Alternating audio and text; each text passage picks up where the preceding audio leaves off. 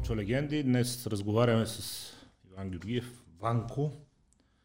Добър ден. Добър ден. Треньор, инфуенсър, посланник на Nike, интернет знаменитост и човек, който в последните години е един от хората, които задават не модата, но кажем тренда в а, фитнеса за масовите хора.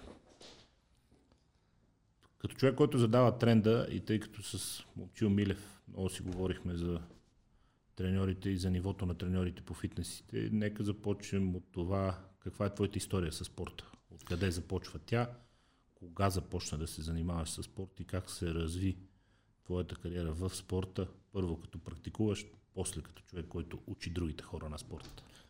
А, започнах да спортувам от много ранна детска възраст, може би първи, втори клас. Като всяко дете се лутах във всякакви спортове и разбира се, в много треньорите ми казаха, почини си, прови следващия и така нататък, докато в четвърти клас съвсем случайно се озовах в залата по лек атлетика. А, по нищо друго не се отличавах от останалите деца, дори бях на доста ниско ниво, но ме, през цялото време ме крепеше така мотивацията да съм по-бърз, по-добър от другите и във времето, след около 4-5 години, вече така наех скорост да се каже и нали, показвах вече на какво съм способен.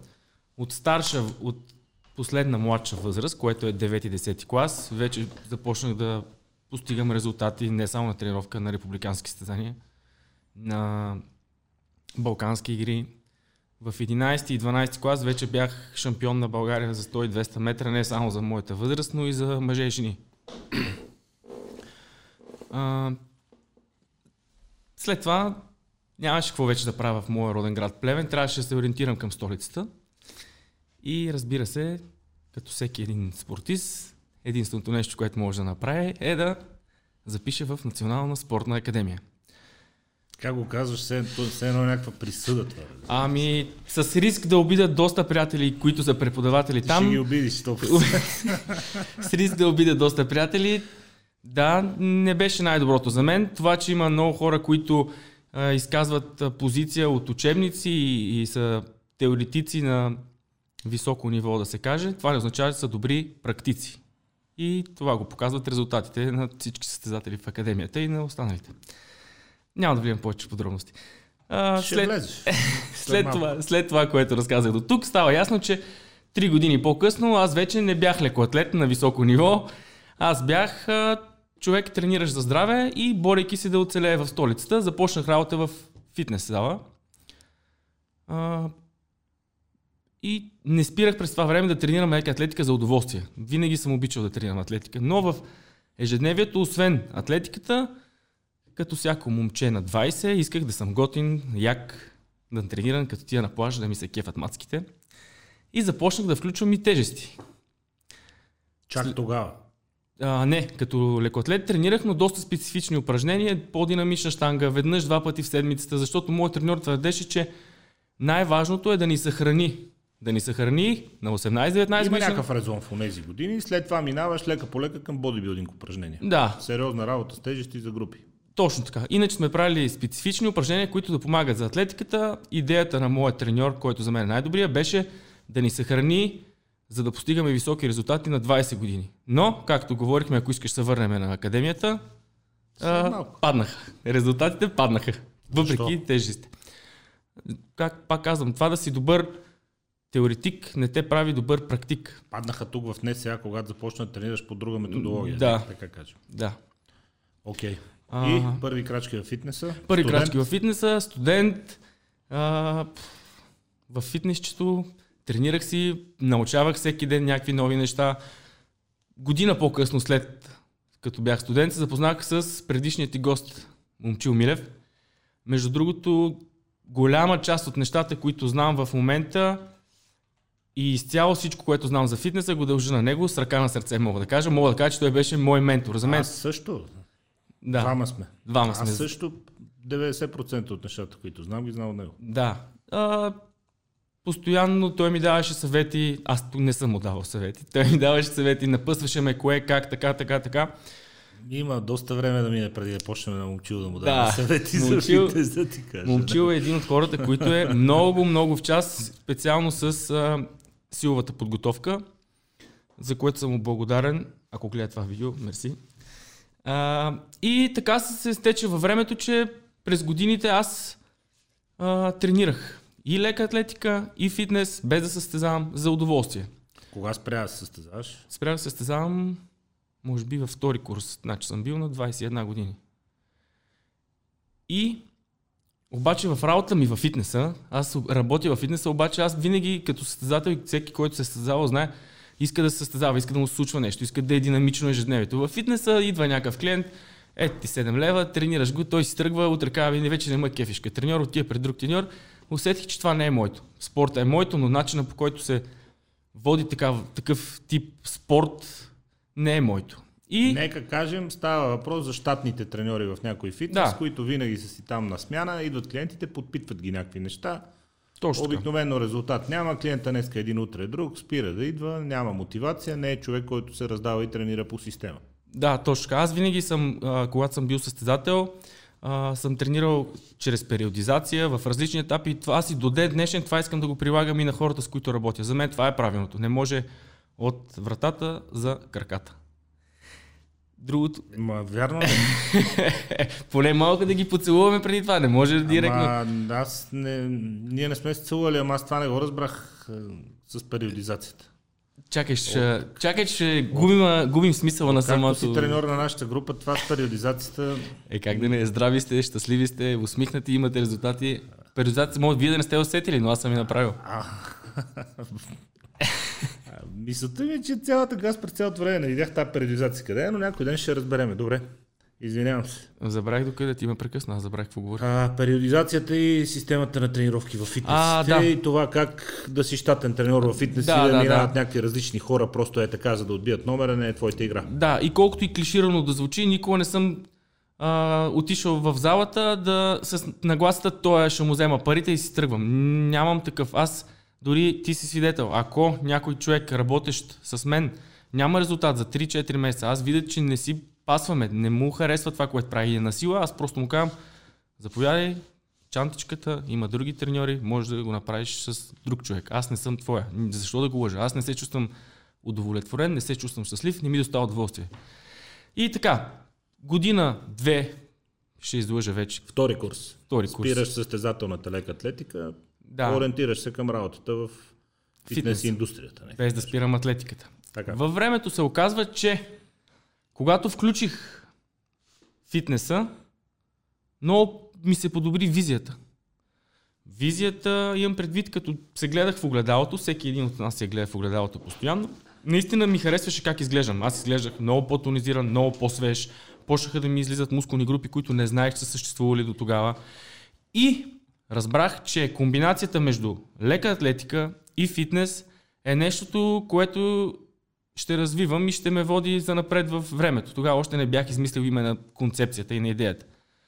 Може би година по-късно, може и по-рано да е било, създадах така наречената концепция, която развивам днес и няма да спра да се откажа от нея никога. Аз съм си я татуирал на крака, ти знаеш.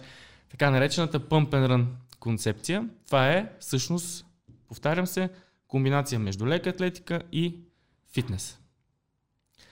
От тогава леко по леко, с групови тренировки, само и само да я промотирам, само и само да наложа този тренд, както ти каза.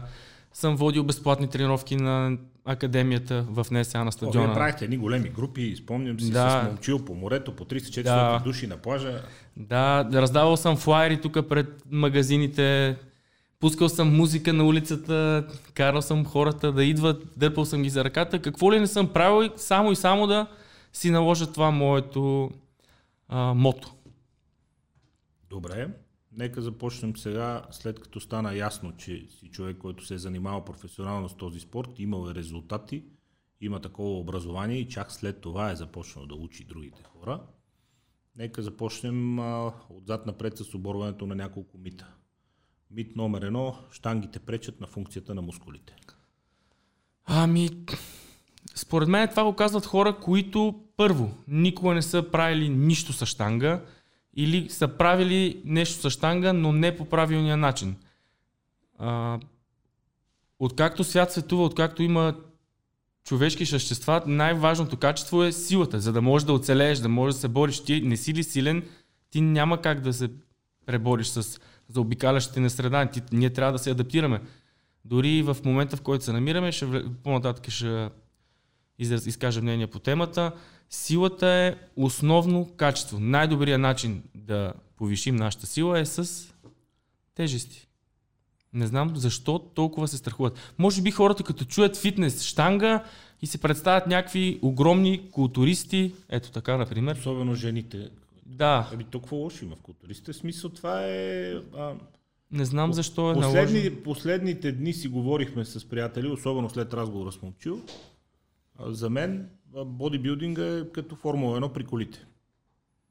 Там се вижда максимума, там се вижда всичко най-ново, като методики за тренировки, като възстановяване, като препарати, като, а, доба, като хранене и така нататък, което по-нататък започва лека по лека да става масово, така както технологиите, които се използват в Формула 1, където е максимума и то е недостижим за обикновения човек, лека по лека после навлизат в масовите автомобили. Бодибилдинг е също, това е авангарда. Да. Знаеш какво другото, което също е... Но жените, които виждат жените на Олимпия, казват, аз не искам да тренирам защото ще стана така, ми не, няма да стане, Няма, да. сигурно е, да. А, другото, което е, може би те се плашат от тежестите, първо, че не са си подредили седмичния план както трябва. Второ, като дигат малко повече тежести, ти знаеш, дигаш анаболните процеси, огладняваш малко повече. Е, те веднага прибягват към някакви джънк фудове. Те искат да се Е, натъпчат. мускулни трески, Да. нощно време не мога да спа, Да. всичко ме боли. Другото, което е много важно, това трябва да се отбележи. Когато жена тренира с тежести, в възстановителния период, който е след тренировката, там 48-72 часа, мускулите, те, се, а, те са напълнени с кръв, за да могат да протечат възстановителните Не процеси. само жена, и, те при мъжете го има, Да, водни просто задръжки, говорим за- леко потупва, което няма нищо лошо. Това е за да могат да временно. протечат. Да, точно след една седмица вече нещата са в пъти по-добре. Просто те трябва да свикнат, че штангата е Мит Основа. номер две, штангите унищожават ставите и сухожилията. Ми, това е мит, но а, аз, съм, аз мятам, че максималните повторения унищожават ставите и сухожилията. Такива, примерно, до, е- по едно повторение максимум, което, примерно, три бойците. Но това не го правят жените, ние това не го правят любителите. Това са свръхсилови тренировки. Свръхсиловите, са, да. Оттам пак идва този мит. Силов трибой или повторение за покачване на сила, които казват, че са до 3. Да, оттам, максимална сила. Там идва този мит. Аз съм си правил експерименти с момиче, което е 120 кг и съм ми давал само тежки штанги.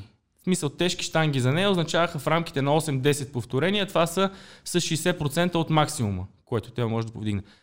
Трябва да ви кажа, че резултата беше феноменален. За, феноменален. за година тя свали около 60, а, 50 и няколко килограма. Ще покажа снимка после. Тя свали около 50 кг само с силови упражнения. Аз, когато искам рязко да сваля килограми, наблягам на силовите упражнения. Да, за... Мит номер 3. Беговите упражнения, високоинтензивните тренировки, кардиото, защото при теб начинът по който се тренира няма нищо общо с аеробните тренировки, с дългите монотонни натоварвания, но високоинтензивните и кардиотренировките вредят на бодибилдинг тренировките и пречат на създаването, задържането и оголемяването на мускулни групи, които в крайна сметка да направят тялото на един човек естетично и симетрично. Пълна глупост е това. Мускулите при правилно подредена методика, комбинирана с бягане, кардиотренировка, така наречен. Сега, кардиотренировка, разбира се, ако скачаме един час, Твоето не е точно кардио, според мен ти, ти по-скоро работиш в хит, ти работиш в високоинтензивни интервални тренировки. а, да, аз във всеки ден съм сложил по различен начин да върви натоварването и оттам съм подредил мускулните Съгласен, групи. но тук не става въпрос за постоянно държане на висок пулс или пък за постоянно държане на средно висок пулс, което е аеробна тренировка. Тук става просто наистина за високоинтензивни неща с определени интервали за почивка. Разбирам. Смело мога да кажа, че за мен е глупост всеки ден да се бяга продължително бягане. Смело мога да кажа, че всеки ден е глупаво да ходиш да скачаш на аеробика. Всеки ден е тъпо да ходиш на някакви канго джъмпи, по един час да скачаш и хората си казват, леле, аз се изпотих, аз се изморих, ефекта ще е вау. Еми ефекта, скъпи приятели, няма да е вау. Ефекта ще е изкарване на вода, губене на мускулна маса и всички жени ще станат слаби, но мекички. Е така като И не, нека кажем, че тези тренировки реално не решават проблеми с телосложението, те не могат да променят пропорциите в тялото. И не само, И те да влияят, симетрично те влияят негативно и на психиката, защото ти когато си издухан от такъв тип Е. натоварване, ти не си зареден. Единственото зареждане с... За, има хора, които им влияят позитивно на психиката, защото иска да се събере с приятелки и да отида да подскачи там един час, силна музика, знаеш, смисъл, това е окей, но Ами, добре. И все пак, вреди ли високоинтензивната тренировка, по-лека атлетика, спринтове, интензивни упражнения на мускулният растеж? Не, по никакъв Особено начин. при мъжете, защото страхът винаги е бил, че аз за какво ги дигах сега тия штанги, тъмън малко позаякнах, сега от това бягане ще ми изчезнат Не, мускулите. по никакъв начин не вреди атлетиката на мускулната маса. Защо? Защото в спринто... Обоснови се. Спринтовите отсечки ние работиме в анаеробен режим, които са от... а, Значи аз, ти знаеш, спринтовите отсечки съм ги разделил до 60, максимум 80 метра. За съжаление знам. Да, което е до 10 секунди. Работа до 10 секунди. Работиме с АТФ, а, напълно анабол, анаболни процеси протичат в, в тялото на този тип тренировка. А, дори много клиенти, с които съм работил, те казват, абе не мога да повярвам, правя отсетка от 60 метра и ми се помпат бицепсите и рамената. Да, помпат се, защото атлетиката е такъв феномен, който ти активираш абсолютно всички мускулни групи, за да може да пробягаш даденото разстояние за максимално кратко време. Дори без да го осъзнаеш, без да искаш да бягаш максимално, ти знаеш от старта до финала ти трябва да го избягаш. Аз си признавам, без да съм специалист, това и с Момчил говорихме, че откакто се занимаваме по-целенасочено и заради спринтовете, няма какво друго, да е, защото нищо друго не съм променил в начина по който на последните години. Напомпването и начина по който кръвта влиза в мускулите по време на силовите тренировки е много по-различно към добро, имам предвид. Точно. Другото, което е важно, трябва да се подчертае. Атлетиката, в частност спринтовите дисциплини, защо помагат на... Дори, даже те дори помагат за покачване на мускулната маса. Помагат, защото чрез такъв вид натоварване, какъвто дава спринта, ние правиме кръвоносните съдове много по-гъвкави, което пък, после като идиш на силова тренировка, ти много по-лесно напомпваш мускула, много по-лесно вкарваш кръв. Оттам става много по-добра хипертрофията. Кислородната консумация, дори ако искаш, се повишава. Дори които казват, ми в спринта няма да повиси кислородната консумация. Ами ако намалим почивката между спринтовете. Да, има начини вече да се играе с Син, интервала. да, с интензивността може да се играе по всякакъв начин. Сега, друг е момента, в който аз веднъж в седмицата съм включил дългите отсечки, които са до 300 метра. Те, примерно, вече минаваме на една минута. И разбира се, събота в моята концепция има възстановително бягане. Дали е леко крошче, дали е в планината. Това вече го правя с цел възстановяване на мускулите, освобождаване на психиката, неделя пълен релакс и за да може в понеделник наново да стартираме Да здрави. се влезе в режима. Да. Когато се казва съчетание на тежести, бягания и това е мит номер 4, мисля, че стана вече, възможно ли е това всичко да се набута в една тренировка? Визирам хората, които се убиват от дигане на тежести, спрямо техните си възможности, след което се качват и 40 минути търчат на пътеката. Няма никакъв смисъл. Пълна безмислица и те ми казват, ама аз нямам време, по-добре сега да събера всичко. И аз казвам, не, по-добре е да не направиш това кардио, отколкото да го направиш, защото ще изгубим ефекта от а, штангите. Да, ефекта от силовата тренировка си отива. Защо? Ами защото ние работиме през цялото време с тежести в ан- анаеробен режим. Създаваме анаболна среда. А, аз исках да го кажа преди малко. Разликата между този тип натоварване, штангите и това, което е кардиото, е, че кардиото не в частност спринтовите отсечки, а продължителните бягания и другите скачанки. А, разликата е, че във възстановител... ние гориме калории във възстановителния процес, когато правим штанги. След тренировка. По-дълъг, да, което е по-дълъг период. А докато на скачането и на танците, ние в самата тренировка изкарваме водата и до там сме. След това приключваме. Ние след това сме смазани. Защо? Има умора и там. Защо да, Ами да защото не, там да не умората- продължава разхода на калории на тялото да се възстанови. Там също има умора. Тя може да не е специфична, може да не е свързана с напомпване на отделни мускули, но умора има. Ме, то това, че има умора, не означава, че е градивна. Ние ако клякаме само един час, пак ще имаме умора, но това не означава, че ще ни доведе до резултата, който търсиме. Кой е резултата, който търсиме и как трябва да се тренира, да започнем сега вече след като стана общо взето ясно положението с митологията. Нека започнем сега нормално да разказваме в режим съвети. Кой е режима, който търсим, за да може чрез тренировките с тежести човек да промени пропорциите на своето тяло, да реши проблеми и недостатъци и да си изгради тялото такова, каквото му харесва или каквото е пропорционално и симетрично спрямо неговите разбирания, плюс това да изгради мускулатура, която да е и функционална, да може да му върши работа, да може да му е полезна в различни видове спорт и да е мускулатура, която може да бъде използвана за активно интензивно движение, а не само за естетика. Как тренира? А, тренира по... Разбрахме, че не наведнъж. Когато По- не е наведнъж, как? Когато не е наведнъж, трябва натоварването да не е повече от час и 10 минути максимум на ден. Всяко В една отделно. тренировка. Да. В една, а. В една тренировка. в една тренировка. Много е важно. Тоест, разбираме, че силовата тренировка си е силова тренировка, дава се на тялото период да възстанови, Да. храниш се, почиваш, след което правиш втора тренировка, Минимум- която няма общо с силовата.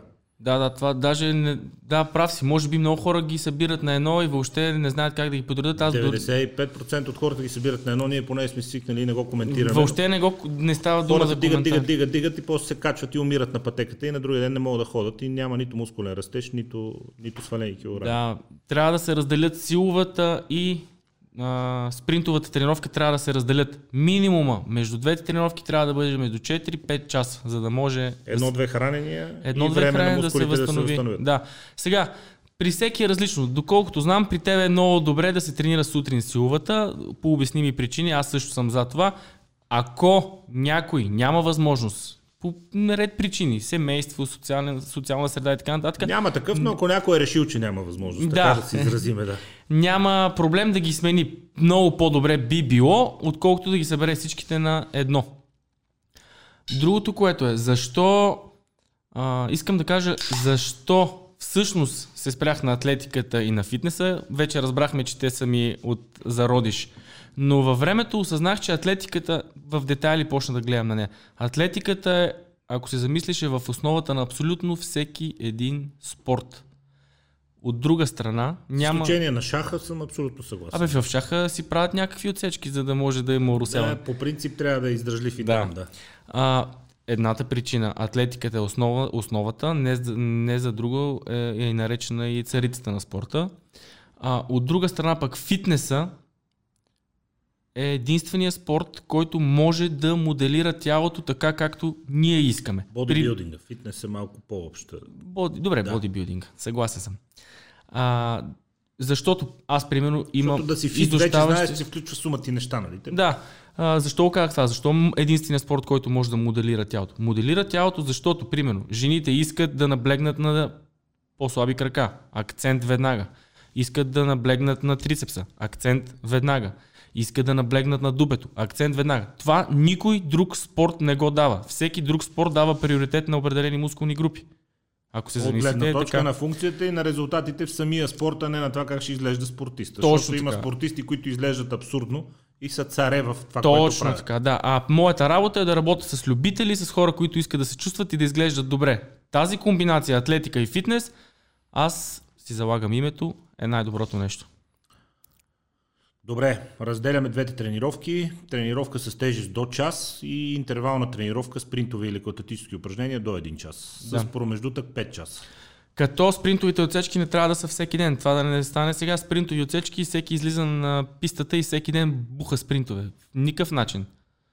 Спринтовете трябва да са максимум два пъти в седмицата. Един път трябва да е включена тренировка за скоростно силова издържливост и както казах, веднъж трябва да има продължително бавно бягане. Аз съм наречените възстановителни. Възстановителни. А, също така, аз съм крайно против в спринтовете, в тренировката по лека атлетика да се гонят максимални натоварвания. Максимални усилия, максимални натоварвания. Всичко трябва да е на 70-80%. В максимум не трябва да влизаме. Добре. Следваща а, а, порция съвети, суплементацията, храненето, преди, около и след различните тренировки и разликите между мъже и жени в начина по който се хранят. Има ли такива, освен, разбира се, в количеството, тъй като добре излезеш мъж може да тежи над два пъти повече от една добре изглеждаща жена и няма никакъв проблем. Това естествено се отразява и няма никаква драма нали, проблем с това, че ще поема два пъти повече калории. Знаеш... Извън калориите и големината на порциите, храненето и суплементацията, в зависимост от това каква тренировка ти предстои и каква тренировка току-що си приключил. Започваме от силовата. Знаеш, само искам да вметна още е, с началото на концепцията, която развивам Памперън. Храненето винаги съм се лутал и винаги съм го търсил. Дори съм твърдял, че не съм най-добрия в хранителните режими и избягвам да ги правя, ти знаеш, онлайн и така нататък. А, това само ти прави чест, че не правиш хранителни от онлайн Благодаря. режимчета. И, нали? и тренировъчни програми, да, и тренировъчни програми. Да. А, това, което а, винаги, винаги съм се лутал и никога не съм казал, аз съм добър в това, винаги съм се интересувал, винаги не ме е било. Става въпрос за това да и говориш като нутриционист, какъвто не си и в България никой не е между да, другото. защото се изживяват всички. О, Боже мой. Въпросът е принципни положения. Първо и второ, разбира се, личен опит. Пробвал съм всякакъв вид режими. Ниско въглехидратни, високо въглехидратни. Абсолютно всичко съм пробвал. Веган, меган, само месо. Нищо не ми даде такъв резултат във времето, което това направихме с тебе това лято. Ти, ме, ти ми показа, ти ми даде съвет. Пробвай, аз първо, ако си спомняш, доста време ти отричах. Казах ти, не, не, не, какви сте широти, абсурд. Говориме за интермитния фастинг. А... Интермитен фастинг, нека обясним за хората, които ни гледат и не са толкова навътре в методологията. Това е така нареченото междинно гладуване – т.е. принуждаването на тялото всеки един ден да стигне до усещане за глад и да се стигне до глад в организма. Това става чрез хранене в прозорец. Прозорец, който ние сме си определили е от 8 сутринта до 4 след обед, за да може след това 16 часа времето тялото да се вкара в режим на глад, което води до няколко неща. Да. Покачване а... на растежни хормони, разтоварване на храносмилателна система, тялото влиза в силно възстановителен режим, оттам тръгват на болни процеси, оттам то получава ползотворен стрес и започват тъканите да се регенерират, тъй като влизат в режим на глад. И това се случва всеки ден и когато се повтаря в продължение на месеци и години, ефектът е брутален. Точно така, благодаря ти. А, аз го направих, хората, които ме следят, знаят, аз го направих в 10-дневен челендж. Първите дни беше супер е, ужасно. Първите три дена не можеш да се говори. Съм, гладен съм, гладен съм, гладен съм, гладен съм, гладен съм. След това... Много хубави лайфове имаш в Инстаграм тогава. Здравейте, приятели, много съм гладен. Да, да, да, да. А, след това разбрах, че... Абе, нещо... Виждам, че нещата се подобряват. А, по никакъв... По никакъв начин как? това не ми повлия на физическото натоварване. Говоря в частност и фитнеса и атлетиката не ми паднаха показателите. Дори а, ми се повишиха. Аз тогава си спомням, че направих лично на лежанка, бях свалил 6 кг, дигнах 150, преди това бях по-лек и едва бутах 130. На спринтовите отсечки, на кросовите бягания нямах никаква умора. Общо взето, визията ми супер много се промени. Талията ми стана много по-тънка, кожата ми стана а, по, по-тънка. Стомаха се прибира с часове, нека никак... кажем, особено след началото. Да, аз въпреки, че бях доста в добра кондиция, в добра форма, наистина видях разлика. Станах много по-издълбан, така да се каже, на термин в бодибилдинга. Дори не губих обем на мускула, което е това им беше най-странното. По никакъв начин не губих обем, защото повечето като не ядат и казват, леле, сега ще стана сплескан, ще ми а, да. се смажа, да, да. няма да имам.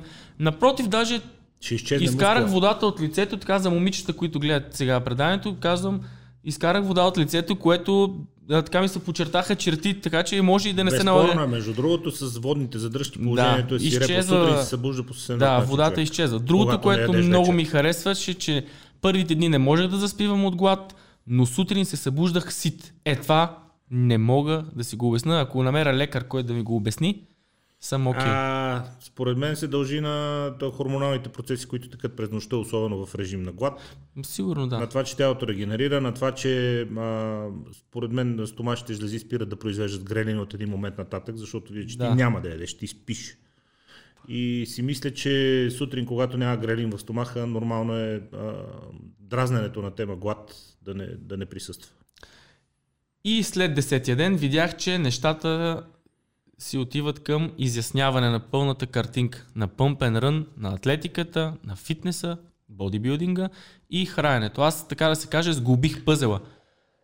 Трите неща са в основата на цялата ми методология. Връзвайки ги с храненето, може ли да кажем, че един нормален ден протича така.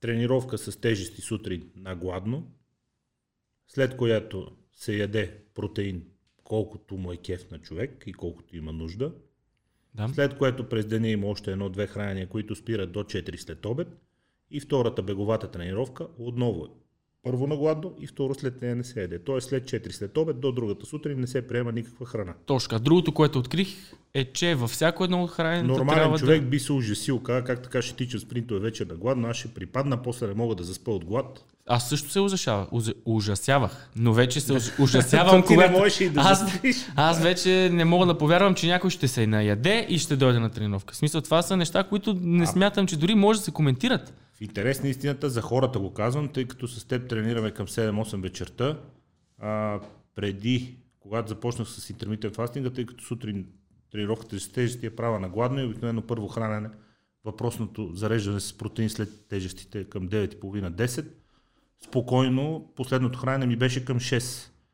Сега заради твоята тренировка не мога Дръпна вече го. да ям в 6 и го дръпнах в 4, приключвам с храната в 4, защото ако ям в 6, а, 8 часа да се правят спринтове, Ужасно, тежка да. задача, не може.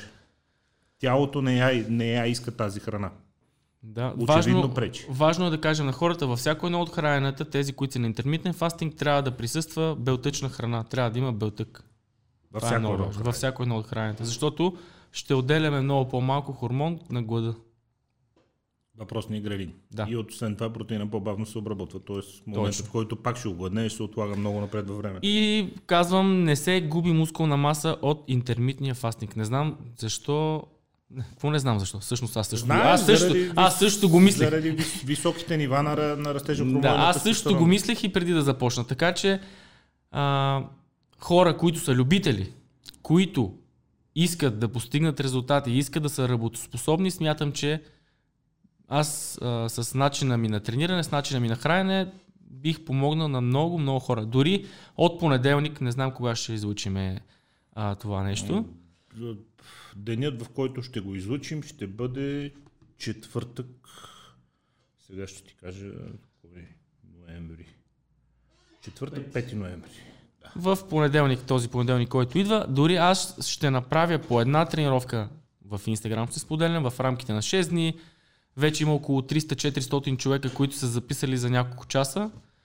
А, заради създалата обстановка ще им дам по една тренировка. В случая няма как да тренират хората по два пъти, защото не ги познавам добре, не знам кой как а, а, минава ежедневието. Ще пусна по една тренировка, като пак ще разделя атлетика, фитнес, атлетика, фитнес, атлетика, фитнес. Ще им обясна как да се хранят и съм сигурен, че този, то това си е експеримент от една страна. Аз се замислих, че като го пуснах, не очаквах, че ще има толкова хора. Сега са записали 400 човека.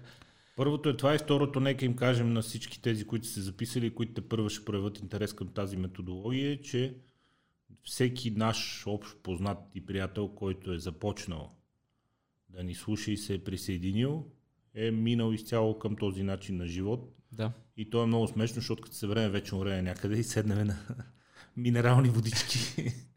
Е изчително забавно и сервитьорките да ти викат, «А нещо за яде, няма да искате. Да, да, да, човека викаме не. А изключваме и това, че някакви наши приятели са щастливи, че не харчат пари по заведенията, само жените. ядат. Те, да. Това е спестовен режим също така.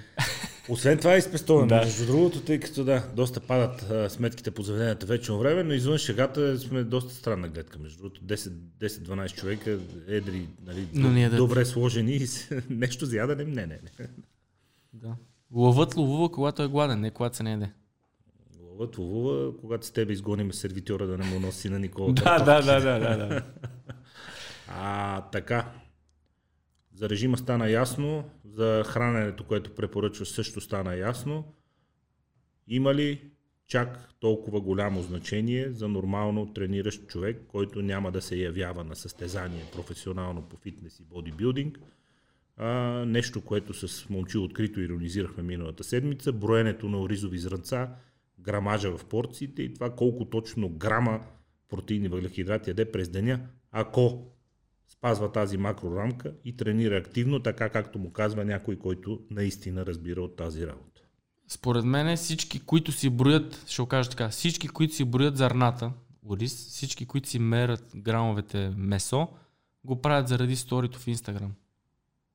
Това е пълна глупост. Поза. Ако не се готвиш за състезание, ако нямаш цел да си на професионално ниво, е загуба на време. Обременяване на психиката и би довело, според мен, даже до по-зле. Според мен по-бързо се демотивираш. По-бързо се демотивираш и да влезеш в форма, ти няма да я задържиш тази форма. Аз съм на мнение, че тук с мълчил ще имаме разминаване.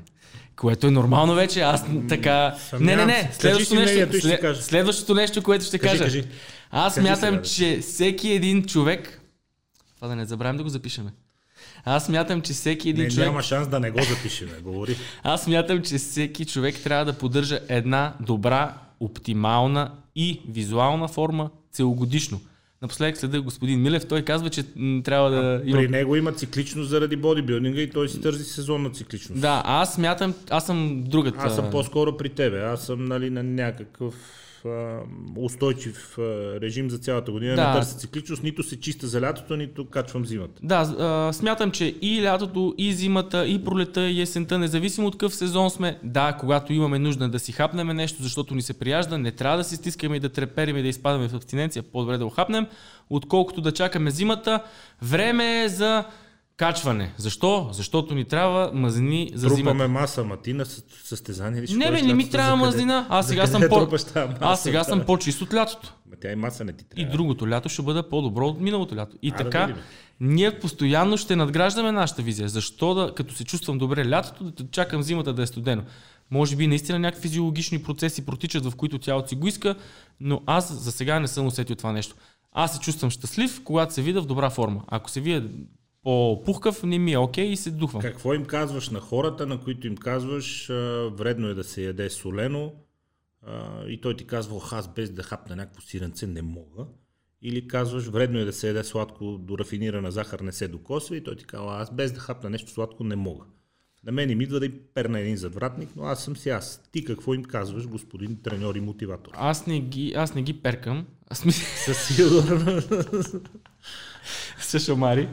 А може би а, трябва. Да, не. Това е професионализъм. Аз не бъркам работа с удоволствието. А, чакай, че забравих какво ще да кажа. Искаш да кажеш, че за теб е удоволствие да плескаш хората? За мен е удоволствие. За мен е удоволствие. Да се върнем на професионализма. Да. да. Забравих. Професионализма. Хората, които не трябва да ядат сладко и не трябва а, да, да ядат много солено, често... те казват без това не мога. Ако не хапна нещо сладко да, да, да. и край. Много вече. често в мои постове и в а, сторите аз казвам нещо, което е много готино. А, ние хората имаме едно единствено нещо, за което трябва да се грижим и това е нашето тяло. Ако ние се грижиме за нашето тяло, ние ще бъдем добре, съответно и хората около нас ще бъдат добре. Ние няма да бъдем изнервени, няма да бъдем тъжни и депресирани. Защо трябва да, се, да тъпчеме неща, които не дават нищо? Те не ни дават нищо на тялото. Хапваме го и то всъщност рефлектира. Ние убиваме се едно да си заредиш колата с пясък. Ние сипваме ли пясък на колата? Ние сипваме хубаво гориво. При положение, че имаме толкова голямо изобилие в момента а, от храна, която е качествена. Имаме изобилие от а, зеленчуци, плодове, ти ще кажеш, те са тъпкани с нитрати, но имаме... Не, няма да кажа. А, нитратите не са проблем. А, добре. Нитрат, а, нека, момент, като ще махаме митове, Нитратите не са проблем. Нитратите са азотни молекули. Ние сме създадени от азотни молекули. Зеленчуците са създадени от азотни молекули. Това, че има повече азотни молекули в един зеленчук, не го правят вреден. Проблема са хербициди, пестициди, а, фумигацията. Това е обгазяването, което се прави в контейнерите, когато се карат от другия край на света храни в контейнери, нали? Да. Там има остатъчна химия по плодовете и зеленчуците, но не, никога нитратите не са Да, били тема. мисълта ми е, че следната. При положение, че имаме такъв голям набор от плодове, от зеленчуци, от меса, от ядки, от абсолютно всичко, което има висока хранителна стойност. И ние влизаме в магазина и купуваме кренвирши, купуваме козунаци, купуваме някакви пакетчета с сладки, близалки, шоколади. Абе хора, това нещо не ни трябва. Ние нямаме нужда. Добре, обаче аз съм твоя слабохарактерен клиент Хикс, който ти казва, ма Иване, аз без сладко не мога. Не, не хапна ли нещо сладко, край. Еми, обяснявам ти това нещо, че ти или имаш слаба психика, или те връзвам за три дена и ти показвам, че като не ги изедеш, по никакъв начин няма да ти попречи на живота, дори ще се почувстваш по-добре. Това е също като тези, които казват, не хапвам нищичко, ама качвам. Къде качи, бе? От какво качи? Нищичко не я ми качвам. От въздуха. Нашия, Той е нищо. щях да кажа, нашия приятел, ама той не е приятел, Хитлер, е направил най-големия експеримент. Това Което е, е- да, едно да, странно клише, което не е много удачно за използване по принцип. Факт е, че когато гладуваш няма как да качиш килограми, така че хората, които искат да се утешават с тази глупост, тя се става за тях качвам от стрес. Качваш, защото ядеш, не качваш от стрес. Да. Ам, А защо трябва да като сме стресирани да почнем? Е, това също описах го в пост преди няколко дни. Стресиран съм и почвам да ям. И лягам вкъщи. Ама ти като си стресиран, давай да лягаме и ми давай да се самоубиваме, като сме стресирани. изнервен почвам да тренирам и ми минава. Точно така. А въпросът е следният. Много хора не познават добре човешкото тяло. В смисъл тези, които не познават добре човешкото тяло, са огромно мнозинство. Даже ако трябва да обърнем а, разговора, тези, които знаят и познават как функционира човешкото тяло, са много малко. Човек има навик да яде сладко, ти в един момент му кажеш, то е вредно, той го спира. В първи момент, в който му пада кръвната, захар, той казва, лошо ми умирам, трябва да хапна нещо сладко и много трудно във времето, с огромен набор от знания, които я имаш времето да му ги предадеш, я не, пък той я има желанието да ги получи, я не.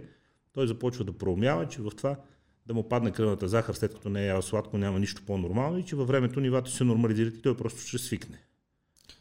Знаеш, Имаш ли време да навлизаш в такива детайли и хората имат ли желание да слушат? Ми е въпрос. в, с всички, които работя, аз не работя с тях само в а, дадената тренировка, ние общуваме постоянно. Комуникацията ни е постоянна. Аз ставам най-добрия приятел на всеки, с който почна да работя. Ние ставаме едно цяло.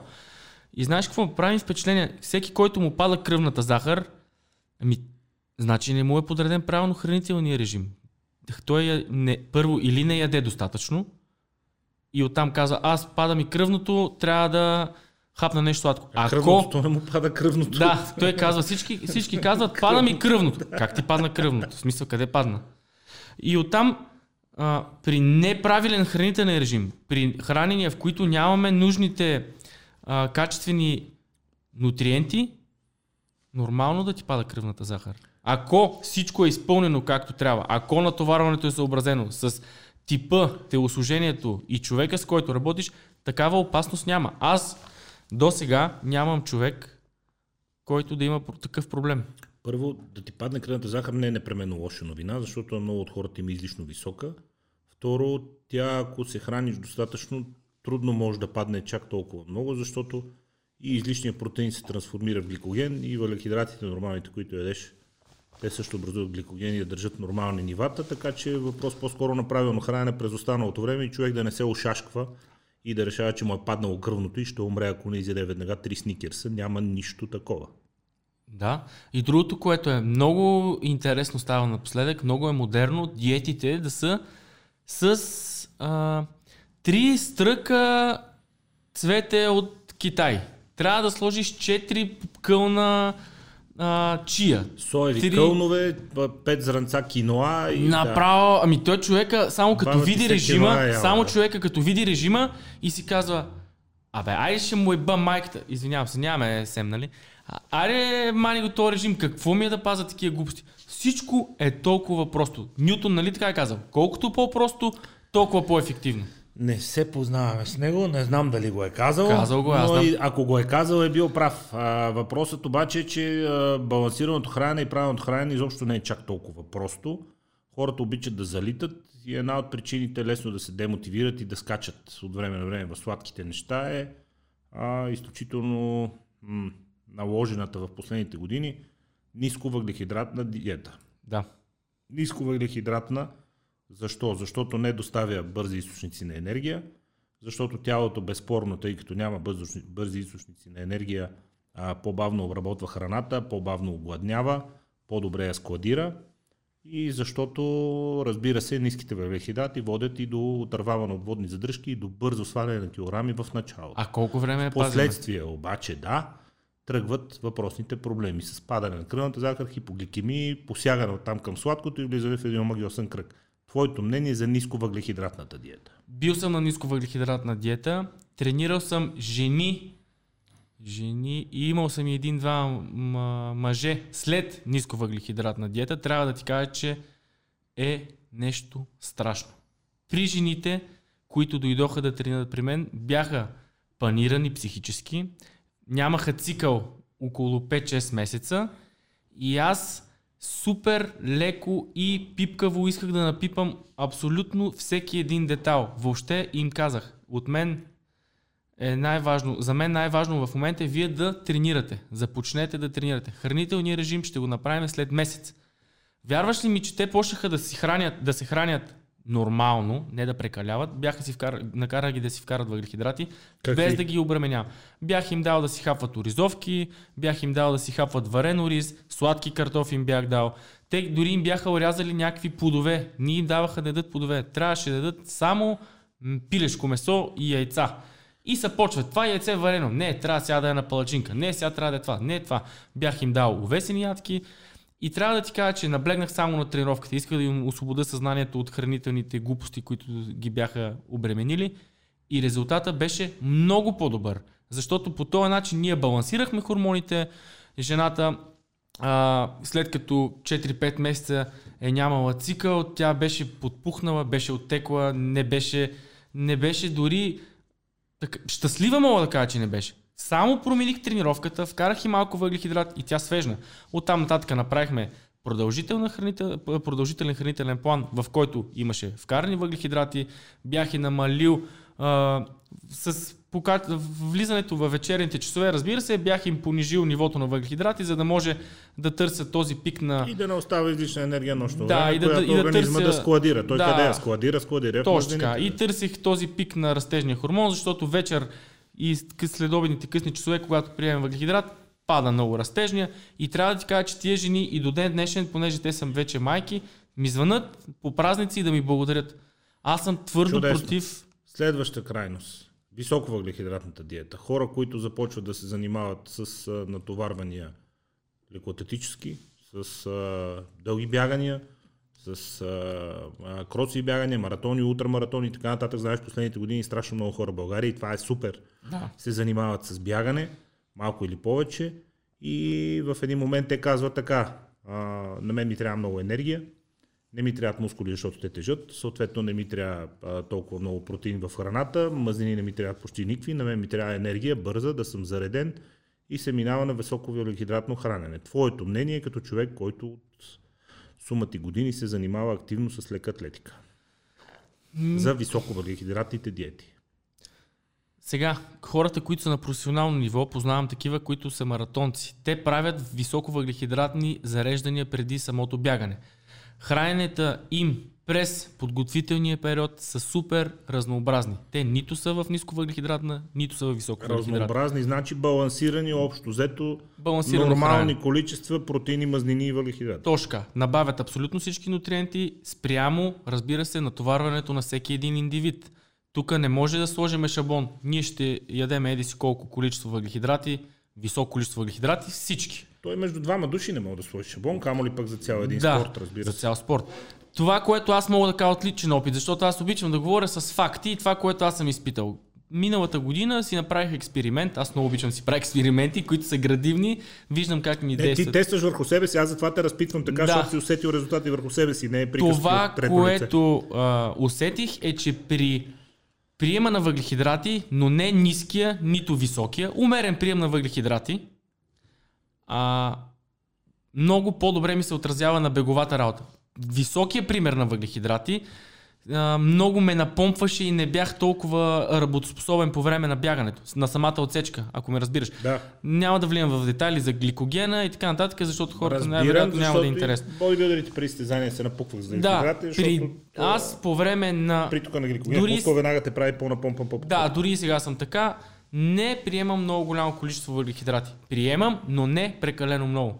Гледам да са умерено количество, защото пък се усещам, че са ми нужни за енергия. Следваща тема. Високопротеиновите диети, диетите в които се набляга страшно много на месото и на протеините, за сметка на силно ограничаване на въглехидратите и на мазнините, евентуално прием на зелени салати и подобни неща, които да подпомагат в някаква степен храносмиването и да дадат някакво разнообразие, но високопротеинови диети. Също а, много по-добрия вариант според мен е високопротеиновата диета, отколкото високовъглехидратна диета. Ако, мога ще се така. набляга на някаква група Да, от храни, ако това трябва да да се набляга. на някакви Без- да. вещества. Разбира се, смятам, че това е много по-добрия вариант. Тук вече трябва да се има в предвид, че а, високобелтъчната диета много влияе на бъбриците. Ти много добре знаеш. Трябва да се внимава, пак трябва да бъде съобразено спрямо натоварването и не може любител да почне да приема по 2,5. Ето, този мит ми е много интересен. Отиват деца на фитнес, прочели се, че Арнолд е казал, че трябва да се приема 2,5-3 грама протеинна телесна маса и почва да ядат. Ама, ти не си Арнолд, ти не си неговите килограми, ти не си на неговото натоварване. Тук Не си пак на неговите тренировки, не си на неговите препарати, не си на неговите Да. добавки. Но във всеки случай съм сигурен, че високобелтъчната диета е по-добрия вариант от високовъглехидратната. Ако трябва да се залита в някаква крайност, ти препоръчваш да е тази. Да, но аз съм против тези крайности, тези трите мита. Естествено, защото следващата крайност е кето, диета с много мазнини, която изцяло маха въглехидратите и се казва, че тогава тялото принудено да търси източници на енергия, навлиза в кетоза, отделят се кетони, които започват да оползотворяват мазнините за енергия, която енергия липсва, тъй като не приемаш въглехидрати. Да, не искам да коментираме тази диета, защото тя е много любима на ед- един спорт. То не е спорт, то е на едно занимание, което а, те се кълнат в тази диета и твърдят, че това е най-доброто нещо. Мога да им пожелая успех и мога да им кажа, че по моя начин на трениране и на моя интермитен фастинг ще отида и ще победа 95% в техния спорт на абсолютно всичко. Защото през деня си набавя всички необходими вещества и си по-убеден в функционалността. Да. Ам, Залитането в която и да е крайност не е добре. Всичко трябва да е тук. Хората са принудени да залитат в крайности в търсене на бързи резултати. Какво казваш на хората, които търсят бързи резултати, защото а, знаеш и си се сблъсквал със сигурност с такива хора, които не са свикни на физически натоварвания, започват, бързите резултати не идват никога, нека кажем, и бързо започва да се губи мотивацията, като казва, аз за какво се бъхтам и се убивам, като нищо не се случва. Точно по този въпрос ми бяха звъняли лятото. Според мен повечето от тези диети всъщност се раждат и хората се закачат брутално към тях в търсене на бързи резултати. Точно по този въпрос ми бяха звъняли от Национално радио и аз тогава много хубаво казах. Спортната форма е маратон, то не е спринтова отсечка. И съветвам всеки един човек, който те първа започва да спортува, той не трябва това да го приема като ангажимент. Той трябва да го приеме тъй както се къпе, тъй както си мие зъбите. Ние трябва да сложиме физическото натоварване. Дори не говоря за а, проповядване на моята концепция, дори говоря да сутрин да станеш, да си направиш стречинг, леко коремни преси, 30-40 минути. Ние, всеки един от нас трябва да има физическо натоварване в деня.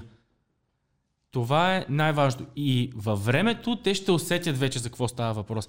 Не трябва да тръгват с нагласата до един месец, ако не съм постигнал супер добра форма, няма да спортувам. А то грешката е, че те започват и казват, ами ето бе, 10 дена вече нищо не ям, тренирам като луд, бягам по 2 часа и няма резултат. Ми то няма да има резултат. Разбира се, че няма да има резултат. Това е дългосрочен план. Нито един в която и да е сфера не е отишъл и за една седмица да е станал най-добрия. Така е в спорта. Сумати хора обаче казват, абе, ние ги знаеме вашите клишета, начин на живот, начин на живот, ти си имаш добра генетика, изглеждаш си добре по принцип и ми продаваш тук начин на живот. Как ще ми стане на мен начин на живот всеки ден да се убивам от спорт? Ами не е въпроса на генетика. Първо, че аз мога да кажа, че не съм имал най-добрата генетика. Аз, когато кандидатствах в спорто училище, бях 1,50 висок, майка ми и баща ми са по 1,30 и те тогава правиха някакви антропометрични изследвания и ми казаха, това момче не става. Обаче моят треньор каза, не, става.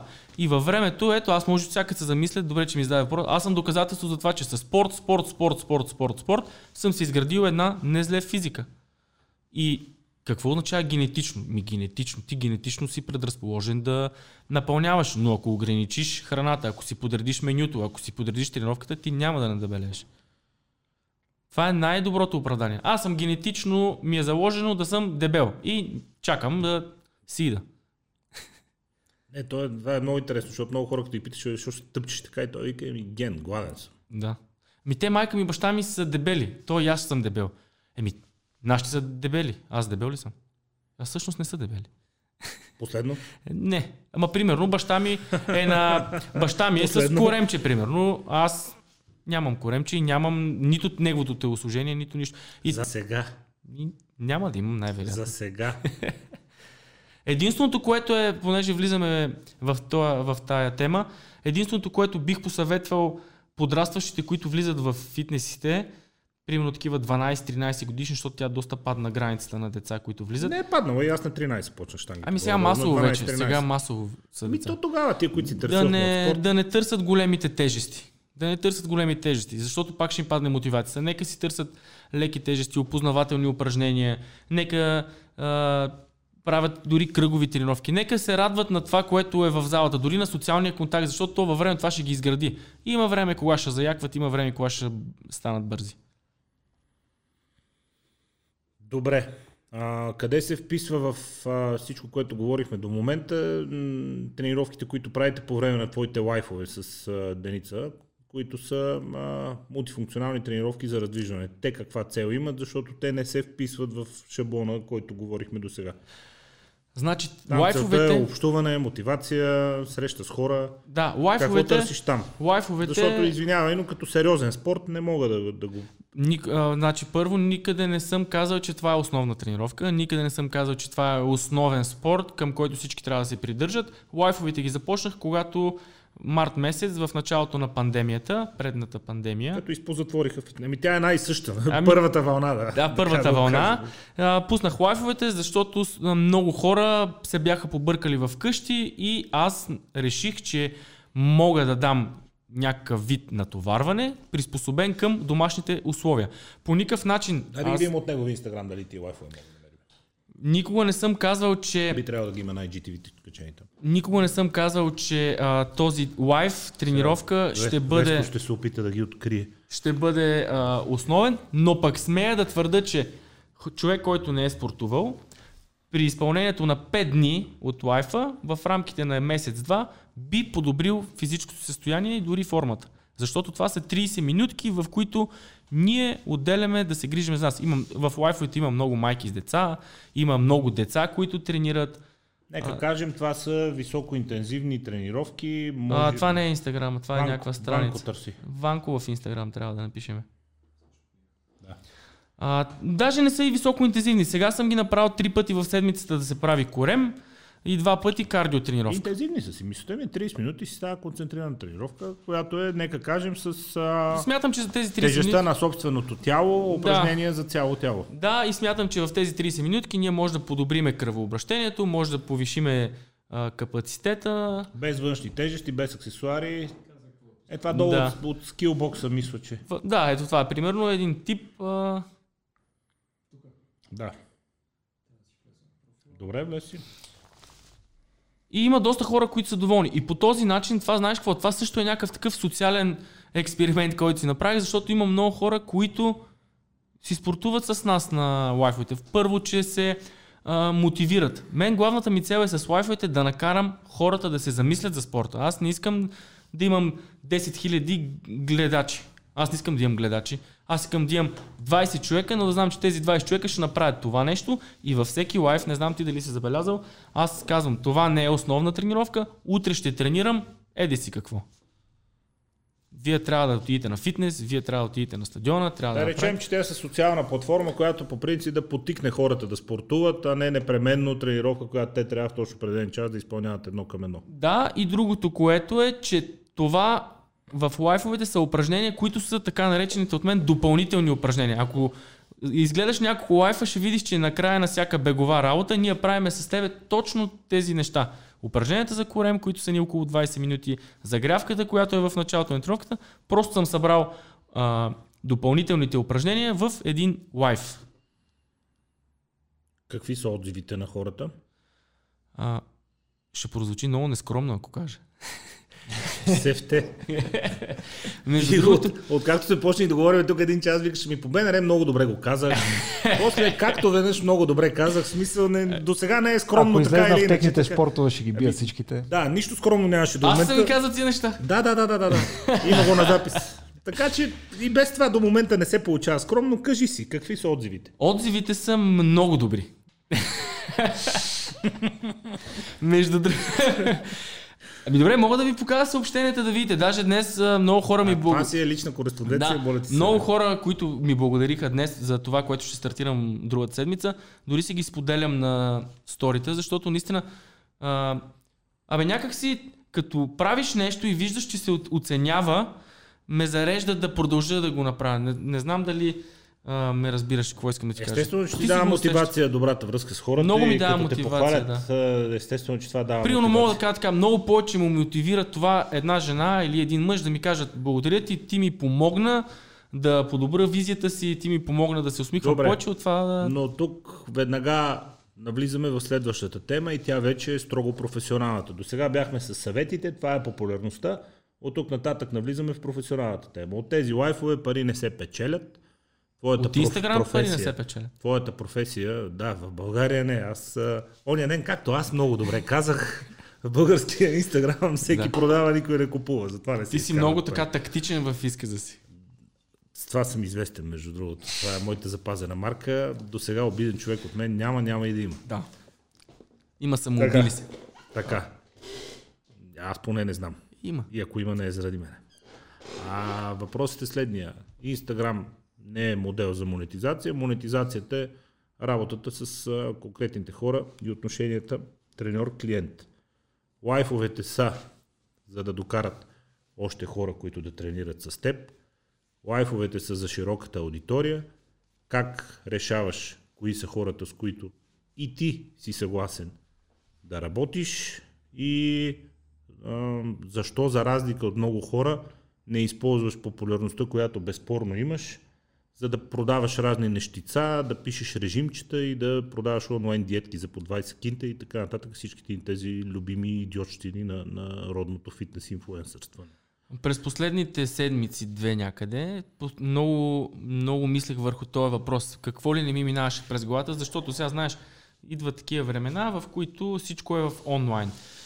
И някак си не ми идва отвътре, бе. не го усещам да продавам онлайн програма, не ми идва да продавам онлайн режим, не ми идва... Бях направил ини, знаеш, бях направил едни тениски, ще си призная откровенно. Дори супер готини бях. Ми не ми е кев да ги продам на хората, бе. не ми е удобно. Има страшен интерес към тия тениски. Това пак е похвално. Имаше, примерно продадох, Сензация! продавах някакви тениски. Сега постоянно искат още. Не ми е готино, бе. Не искам да продавам такива неща. Моят треньор, за втори път го споменавам, всичко, което ми е дал, той ме е изградил като спортист, като личност, като, като всичко. И знаеш, той никога не е получавал нищо от това нещо. Той, и аз сега по някакъв начин, аз това го мога, аз това го, това го знам, това го искам и ми е готино да го давам на хората. А ако ме питаш откъде се издържам, как изкарвам пари при положение, че а, не получавам от лайфовете не приемам Не, аз знам откъде се издържаш. Въпросът е как а, лайфовете допринасят и те начини си за търсене на нови клиенти или ти по съвсем друг начин избираш хората, с които да работиш. много трудно от Инстаграм поемам клиенти. Първо, че работя с ограничен брой клиенти. Аз ако искам, мога да си напълня деня и цял ден да стоя в залата. Първо, че това не, не е добре за клиентите, с които работя. Аз съм оставил максимум 5 клиента, с които искам да съм на 100% с тях, искам да съм работоспособен, защото тренировката ми не е само в часа, в който сме си го записали, а е през целия ден. Ти представяш си да съм с 15 човека по цял ден на телефона, аз ще изгърмя. 15 да, но с малко повече вече в един момент. Да. И смятам, че аз това искам да го правя цял живот. Аз съм наясно, че няма да стана милионер от тренировки, дори и да взема хиляда човека да тренирам. Защо? А, защо? Ми защото пазара в България не е Това толкова. лошо ли е? Не, въобще Според не. мен пазара в България не е въобще чак толкова малък. Малък е, но не е чак толкова малък и те първа много ще се развива. Но не, не, имам предвид с персонални тренировки. Имам предвид, че... Е, с персонални няма за как това, да. да, за това говоря. А, за това ти казвам, че бягам от масовото събиране на хора. Аз искам да работя с хора, които имат желание, виждам, че може да имаме обратна връзка и да получават резултати. Всичко друго, което имам като знание, ще го давам в лайфовете и ще го давам в социалните мрежи напълно безплатно на абсолютно всички. Чувствам се добре и се зареждам. За мен това е важно. Искам да съм щастлив и да, да ми е готино. Е, то има нещото, за което съм съгласен, може би не е толкова, че пазара е малък, а че вече а, платформите и достъпа до съдържание е толкова голям, че а, може да намериш всичко без пари, без да се налага да плащаш на някой, за да си купиш неговия диск, книжка, флашка, парола до някакъв вебинар или достъп до някакви файлове, нали? А, общо взето, ако решиш да търсиш нещо, особено ако знаеш езици, а, източника на информация е практически безграничен Така е. и е много трудно човек да продава а, специфична информация в момента, тъй като тя извира от всякъде. Да, обаче много е трудно продават. това да се монетизира. Продават, имам познати, които продават много тренировъчни програми, много хранителни режими. Няма нищо лошо. Аз не тръгвам срещу тях. Аз казвам, че моят начин на работа не е такъв. Аз не работя онлайн и няма да работя, няма да... Много път съм казал, не искам да се повтарям, да не обидя някой. А с Момчил говорихме, че това също си има своите плюсове, тъй като онлайн тренировките и онлайн хранителните режими, те може да не са нещо, което ще изгради професионален атлет и не, че е супер тяло и супер физика, но те са начин хората да се зарибят и поне да започнат. Аз гледах интервюто с Мучур. Защото малко или малко поне навлизат. Получава си някаква програмка, пише, отиди Някакви в понеделник да. в фитнеса, направи 10 вдигания от лежанка, направи 15 разгъвания с дъмбел от пейка, направи а, на пек дека 15 повторения. Нали? Човек поне започва и поне лека по лека навлиза в а, здравословен начин на живот и в тренировките с тежести, което е добрата новина. А лошата новина е, че ако някой си получи тази програмка и в стремежа си да иска да започне да тренира и е фен на мен или на някой, който ще изготви, и е пропуснал да напише, че има проблеми с кръвното, пропуснал е да напише, че има травма, пропуснал е да напише, че... И то не е пропуснал, той просто не иска да го напише. И какво става? Той отива с програмката, първа тренировка, тотал. Нито Това твоя вина ли е? моя Чий вина. проблем е? Защо? Ми, ви... Ами защото Той може да гледа твоето видео в Инстаграм и да си каже, а виж Иван колко хубаво подскача на тази котия, я да започне аз да подскачам, Да, ще ми съм- станат същите краката и като си обуя син клин Nike, ще изглеждам по същия начин. Е, да, ама аз не И съм... започва е, да подскача и той като си има травма ще се контузи. Ти не си го контузил, той се е контузил. Ама нямам контакт с него, не съм му изпратил програмата лично, не съм му взел пари за това нещо. Това е много си дълга казвам тема. от лайфа е така се подскача на котия. Сега и той човека почва да подскача. Взима си една котия 60 см висока и почва да подскача. Между Аз не мисля, че това е отговорност а, на треньорите и тук проблем ако има, той си е на самия човек, който е трябвало да си знае кое му е по силите и кое не. Аз не виждам как имаш контузия в коляното и отидеш в фитнес и почваш да клякаш 200 кг, нали, защото някой така ти е написал по интернет. Не е сериозно. против онлайн тренировките са. Категорично. Категорично а... глупава работа. Онлайн хранителните режимчета. Три пъти по-глупава работа. Даже вече малко така се агресирам, когато някой си говоря за онлайн режими и за онлайн тренировки. Единственото, което сега като се замисли, момчил е прав, че горе-долу някаква основа и като я види програмата и може да си каже, аха, значи тук този ден така, този ден. Ама колко ще продаде? И аз това казвам. Колко ще продаде? Получава ще някакви продава, базови знания. Ще продаде 1, 2, 3 месеца и след това няма да продава. Е, никой няма да повтори. Никой няма да повтори. И какъв е смисъл от това нещо? Нула. Пак няма да е изкарал много пари, пак няма да си е купил апартамент, пак няма да... Нищо. Аз просто гледам мащабно на нещата. Ако ме Е, разбираш. да, да, ма някой друг ще каже, ти пък си работиш цял, цял живот с 4-5 човека, ще имаш а, средства за а, приличен а, начин на живота, ма и ти няма да си купиш апартамент и ти няма да забогатееш. Ама аз точно така. За мен е, аз не искам да съм... За, ние целта ни сега богати ли да сме или да помагаме на хората. Според мен двете неща върват ръка за ръка и ако си успешен в това, което правиш, Да, финансовите на мене- резултати си идват сами. Да, но на мен фикс идеята ми тук в момента е да правя това, което правя, е да съм много добър, да помагам на хората. Те другите неща се случват. Както виждаш, аз без да искам, а, много голяма фирма застана зад а, гърба ни. А, други... Фирмата се казва Nike. Тук сме в подкаст и в интернет и не ти е застанал зад гърба, ти си посланник на марката за България. Да, не исках да кажам, за да не кажете, че, съм, че се изтъквам. Е, това аз го казах. Редица а, хора, които са много успешни в тяхната сфера и които а, така са успели, мога да кажа, а, искат да работят с мен, което пак е някакъв тип от благодаряване. И по този начин аз го виждам. Не, аз не го виждам като не виждам всичко като маркетинг. Аз искам да тренирам, искам да стана сутрин да тренирам, искам да си изтренирам хората и това ме прави щастлив. Всичко друго, както кажеш ти, това е следствие. Аз не съм тръгнал с нагласта, че ще изкарвам пари. Който тръгне с тази нагласа, съветвам всички треньори, подрастващи, които искат да стават треньори, да не тръгва с нагласта, че ще станат много богати и всеки ден да си броят парите от тренировката. Не, няма да стане така. Първо, ако искаш дори да продаваш семки, ти ако искаш да продаваш семки, искаш си най-добрия, ти ще станеш най-добрия семкар, нали така? Ема ти трябва да си добър в продаването на семки, не в да. продаването на пари. А въпросът е, че мен започва леко да ме напряга тая излишна не скромност, а това сиромахомилство, нали, че ние не заради парите, ние не така, не. Парите са много важни, защото те ти дават свободата да експериментираш, да, да имаш мотивация, да имаш възможност, време и така нататък, защото в крайна сметка човек, ако не може да се издържа от това, с което се занимаваш, трябва да си потърси друго занимание и съответно в някакъв момент нататък може би няма да има време за лайфове в Инстаграм и така, така нататък. Е... Така че парите са безспорно важни и бягането от тази тема започва много да ме дразни. Хората към не, не, не, ние не го правим за парите. Хайде стига, моля ви се. Не, аз не казвам, че не го правим, но не е първото нещо, за което го правиш. А първото нещо кое е? Да правиш хората щастливи. Това е такова клише. Ами аз ако исках да го правя за парите, пак ще пак ти казвам, щях да се набутам в залата и да взема абсолютно всички да тренират. И, и правя пари, но какво от това? Аз нямам време за лайфа. Даже сега мога да кажа, че съм си жертвал някакво време, в което мога да взема при някакви клиенти, за да правя лайфовете. Да общува с хората. Да. Тъй, тъй, че не го казах с нагласата и с клишето това за не го правя за парите. Разбира се, аз всяка тия в магазина не си плащам с лицеви опори хляба и смисъл, разбира се. Да, там мерси не взимат. Да, изгубеното време, всъщност времето е най-ценно. Аз, за да си отдам два часа от ежедневието. Като изгубено да или като инвестирано го възприемаш, защото според мен това е инвестиция в а, изграждане на някаква фен база, която ще да. е с теб в годините напред. Да. Надявам се. Надявам се, че съм на прав път. Проба грешка.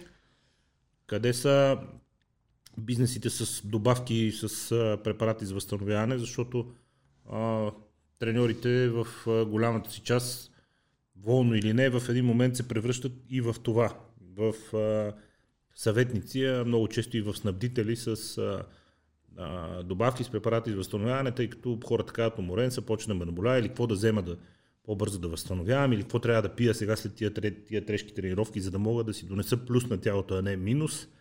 И обикновено треньорът е този, който казва купи си витамини, купи си аминокиселини, купи си а, креатин, купи си гейнер, ако си клющав, купи си суроватка, ако си предразположен към качване, защото няма въглехидрати в нея. Изобщо треньора много често ще не ще влиза и в тази роля. Ти къде си в това отношение, спрямо твоите клиенти? А, аз съм за употребата на хранителни добавки. Според мен всеки един спортуващ човек трябва да пие добавки, био, а, витамини, а, елкарнитин дори, който иска, то не е казано, че като тръгваш да ослабваш, само трябва да пиеш елкарнитин. Той има страшно други ползи.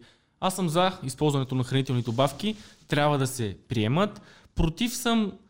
Преди малко, когато те питах за... Сега ще ми кажеш за какво си против, но преди малко, когато те питах за суплементацията и зареждането пред отделните видове тренировки, ти леко избяга по тъча, така че след малко ще се върнем към тази Добре. тема. Против си какво? Против съм продаването на стероиди на любители. На хора, които влизат те първа в залата, искат да постигнат бързи резултати и е, треньора... Има ли професионалисти, които си купуват? Те професионалистите Ами, има хора. Не, не непрекъснат контрол. Не, професионалисти. Имам пазара е към любители. Ами Имаш не, пред начинаещи. Начинаещи, да, да кажем, които начинаещи. те пър... Защото сега примерно има момчета, момичета, които примерно ще се подготвят за фотосесия, по някакъв начин ще изкарат пари с визията си, те прибягват към такъв тип а, медикаменти, което нищо лошо, не ги опреквам. Говоря за хора, които те първо влизат в залата и казват, искам да имам страшни резултати за два месеца. Никой не е влизал в залата. Ти говориш за начинаещите. Да, и треньорът казва, Той не е треньор, той е инструктор, защото аз много мразя тази обща... Той какво каза, е, сега ще напукам. Е, сега ще видиш какво ще стане и се взимат едни медикаменти, които и да дадат някакъв резултат. Се оказва, че след два месеца мотивацията на човека е нула, не може да направи нищо, демотивиран, изгонен от залата и казва фитнеса и бодибилдинга е много тъпо нещо. И почва да се ута на кикбокс, на муайтай на всичко друго. Няма Това... лошо, да. То лош спорт Л... няма. Не, лошото, да. е, лошото е с продаването на стероидите на любители. Аз съм против, твърдо против продаването на стероиди на любители. Но тук... Аз пак ти казвам, тъй като обичам да съм по-прецизни в думите, които използвам, съм против продаването на стероиди на начинаещи. Човек, да, да, това имах предвид, това имах предвид. Това имах 10 годишен опит, той не е професионалист, това имах предвид. но вече има достатъчно знания и опит. Начинаещи, да... начинаещи, да. начинаещи. Да. Това имах предвид. Просто се загледах. Да, да, да. Тези не са начинаещи. Тези хич не са начинаещи.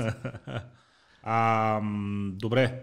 Суплементацията, добавките преди различните видове тренировки, защото много хора а, тръгват в, а, да дигат тежести, казва, аз преди това ще пия на едно кър, кър, кърнитинче. Аз му казвам, няма смисъл. Да, защо? Ама то ми е навик, свикнал съм и така нататък. Различни са а, суплементите, добавките и преди и след тренировката и то много различни, в зависимост от това дали тя е силова или е бегова или високоинтензитетна. Какво казваш ти на твоите клиенти, когато ти казват какво да пия преди и след тренировки, за храненето се разбяхме, разбрахме. Интермитент да. фастинг, разнообразно, пълноценно хранене в 8-часовия прозорец. Добавките. Ще ти кажа пак от опит, защото аз обичам да казвам всичко от опит. В моята концепция аз съветвам и хората, с които работя, да приемат витамини, съветвам ги да приемат някакъв елкарнетин или било то фетбърнер, независимо от това дали имат или няма да свалят, съветвам ги да приемат глутамин, протеин и вече ако някой има нужда, а, преди лягане им давам, давам да пият габа за успокоение, за мозъка или дея и така нататък. Има ZMA, мелатонин, да. да. Това вече е много специфично. Но основните неща са витамини, протеин, глутамин и някакъв вид аминокиселини, които да се пият по време на тренировка. Защо? Защото при силова или лекоатлетическа тренировка ние изкарваме много вода от тялото. Дехидратираме се. Много хора им е трудно да пият постоянно вода. Обаче, ако си сложат доза аминокиселини, им се ослажда и те без да осъзнаят вече са приели литър и половина-два течности по време на самата тренировка, което ще ги държи дехидратирани, което ще ги държи хидратирани. Глутамина. Глутамина е една от най-важните аминокиселини, предпазва мускул от разпад, той ще ги държи в а, кондиция, приемат го след тренировка и вечер преди лягане. Приема на течности по време на тренировка? По време на силова тренировка е хубаво да се пият течности, според мен. По време на беговата работа въобще не е добре. Създава се некомфорт в стомаха и според мен само на силовата тренировка трябва да се приема С момчил вода. преди години правихте един експеримент, аз ви гледах тогава с водата, махнахте водата от тренировките, тъй като една от идеите беше на принципа на който се въртат и въглехидратите, че ако се махне водата, включително и от силовите тренировки, тялото е принудено да се обърне към извънклетъчната вода и по този начин я вкарва и нея в употреба и се до някакъв начин се ускорява отърваването от водните задръжки в, в масните тъкани около органите. Да, това го правихме с него. Между другото, имаше, имаше много добър ефект. Аз Той много... тогава се беше вкарал в да, много интересна форма. Беше в много добра форма. И аз бях в много добра форма тогава. Беше. Вече не си. Ами сега съм. Сега съм. Моля? А, ми, не, тогава бях доста по, примерно бях доста по-як, тогава разчитах много повече на тежестите, бях намалил м- до голяма степен беговата работа, по-скоро беше малко така а, не позорска, по-скоро манекенска работа. Сега се чувствам много по-добре, между другото, чувствам се много по- функционален, много по-бърз, много по-силен. Наистина тогава бях в една добра форма, но сега ако ме питаш дали бих пак се вкарал, ми не. Добре, вода по време на силовите тренировки е препоръчителна, по време на беговите не, напротив, ам, противопоказна. А, мнението ти за бустерите? Много хора се обръщат към бустерите, било те азотни, кофеинови и всякакви други, които да ги дигнат преди тренировка, силова или някаква друга. Хората казват, все сме уморени, все сме недоспали. Мнението ти за бустерите и за не стимулантите? Съм, не съм фен на бустерите. предпочитам преди тренировка да изпия едно кафе, което има кофеин и да избягвам такъв тип енергетици, енергетици като бустерите имат някакъв краш ефект, който е след това мен не ме кефи лично. Също така смятам, че в момента бустера като го изпият начинаещите, им дава някаква така енергия, самочувствие по време на тренировка, обаче в един момент като спре да работи бустера, те нямат и тази мотивация за тренировка. Има един такъв лъжлив ефект, този бустер, така че аз смятам, че не е добре. Добре е за някой, който е вече стигнал някакво ниво, иска да се дигне повече и, и то не е за всяка тренировка. Сега, примерно, бустер за бегова работа не става. Бустера ще те надуе мускулите с кръв, няма да си толкова работоспособен. Бустер е само за силовата тренировка и то вече като си стигнал някакво ниво на тренираност и знаеш, че като спреш бустера ще продължиш да тренираш. Препоръката ти към хора, които преди бегова работа се чувстват отпаднали и търсят е, някаква степен на възбуждане на организма за по-интензивна работа в беговата тренировка, само кофеин? Само кофеин. И знаеш какво? Много интересно. Много, ако си забелязал, дори и ние сме били така. Карнетин, гуарана, юхимбин, какво ти е мнението за тези допълнителни? Юхимбина, за съжаление, го забраниха, което е много странно. Много странно. Аз съм страшен фен на юхимбина. Много добре работеше. Той също има го още работи. А, особено при жените, много добре действа около талията. Той кръвоцъбяването в таза. В малкия таз, да, и засилва кръвобращението там. И имаше невероятни ефект. Да, даже на момчил Юхимбина, който го беше направил на Power and Beauty, според мен е топ. Аз съм само е с него. Карнетин Сухимбин. Ю, карнетин Сухимбин има един, да, една зелена котия. Шотовете, да. Страшен, страшен. Много добре работи. Даже Деница го пиеше всички жени, с които съм работил, са го пили, няма нещо, което да им работи всички повече. му стават фенове, да. Всички, който го изпие, става фен. Единственият въпрос, че трябва да се внимава дозировката там, защото особено вече време преди беговите а, вечер, да. ако се попрекали малко, после с съня става тегаво. Да. И примерно, когато го пиеш химбина, не е хубаво се пие в комбинация с кафе. Това също е така... Други препоръки за суплементи, преди силови, по време на силови, преди бегови, по време на бегови тренировки, след това. Защото Но... при фастинга се предполага, че при интермитен фастинга, след като си спял, спрял в 4 часа да ядеш, за деня си приключил с храненето, след вечерната бегова тренировка, нищо. Вода, който има нужда, чаша вино, ляга и заспива. Глутамин е хубаво след вечерната тренировка, както казах, преди лягане се Не нарушава ли фастинга глутамина все пак? Не. Защото са някакви калории, колкото и да е. Да, сега ако сме в супер крайен фастинг... Е, не супер крайен, аз просто вече не, не, не пипам наистина нищо, единствено да. изключение чаша вино. Глутамина е добър вариант, но нищо друго а, знаеш, много ми прави впечатление, когато някой начинаеш, пак се връщам начинаеш, защото масово хората, най-вероятно, които ще гледат това видео, ще се зарибят да тренират и надявам се да ги потикнем. Но е хубаво поне 2-3 седмици, докато влезат в час с тренировката, да усетят средата, да не е веднага да си купили добавките преди да започнат да тренират. Нека, нека да усетят залата, нека усетят натоварването, нека тогава. И най-важното е, нека се консултират с някой. Нека да имат консултант, който да им каже на теб ти трябва това, на теб ти трябва това. И нека да е консултанта да е в час, а не да продаде нещо, защото трябва да продаде. Ние не сме а, пазар. Просто да, така да се случат нещата, Поред че... мен преди едно ниво на натренираност и на адаптация и преди да стигнеш до края на резервите, които така или иначе имаш, да. а, приема на добавки е излишно харчене на пари, може би има някакъв пласибо ефект, може би има ефект върху самочувствието, може би човек се чувства по-спортист, да. като започне да си бърка някакви протеинови шейкове и да мъкне едни бурканчета с него и нали, вкъщи като ги нареди така. Да, обаче... А, семейството и приятелите му, като ги видят, нали, може би самия той се чувства по-спортист, което пак не е лошо, но това е пласибо ефект. Това Има не е... такъв тип процент, който е малък според мен, но повечето като си сметнат карта за фитнес, като сметнат 300 лева за добавки, като сметнат треньора еди си колко и те си казват, ехе, аз да започна да спортувам, свършиха, парите. свършиха ми парите, бюджета, жената, децата, така че хора... Не харчете пари за глупости. А, просто тръгнете да спортувате, те нещата ще се нагодят. Те нещата се нагодят. И когато имате човек до вас, който да ви консултира правилно и да е в час, той ще направи така нещата, че вие да не усещате трудност от това, което правите. Къде остава страхът от контузии при тези натоварвания, защото при теб натоварванията са сериозни? За контузиите са отговорни единствено и само треньорите. Аз поемам цяла отговорност за всички, с които работя. А, не е ли подредено правилно натоварването? Не се ли види кога един човек се подхлъзва да отида към максимума, той е неизбежно да се контузи. Аз на всяка една тренировка мога да прецена кой кога трябва да спре. И виждам кога някой може и като ми каже, че не може, пък аз виждам, че може, значи може. Знаеш какво? Моят треньор, пак за трети път го казвам, той Ма, казваше така. Го. Той казваше така. Треньор не се става. Треньор се ражда. Да тук можеш това да- е нещо, в което не да се съгласа. Според мен всичко се учи. Не, не, и той има предвид това, че да видиш, Погледа, да можеш да, да. видиш. Затова съм съгласен, но Ученето, според мен всичко се се. учи. То е изключително важно е, както в случая с теб, от кого.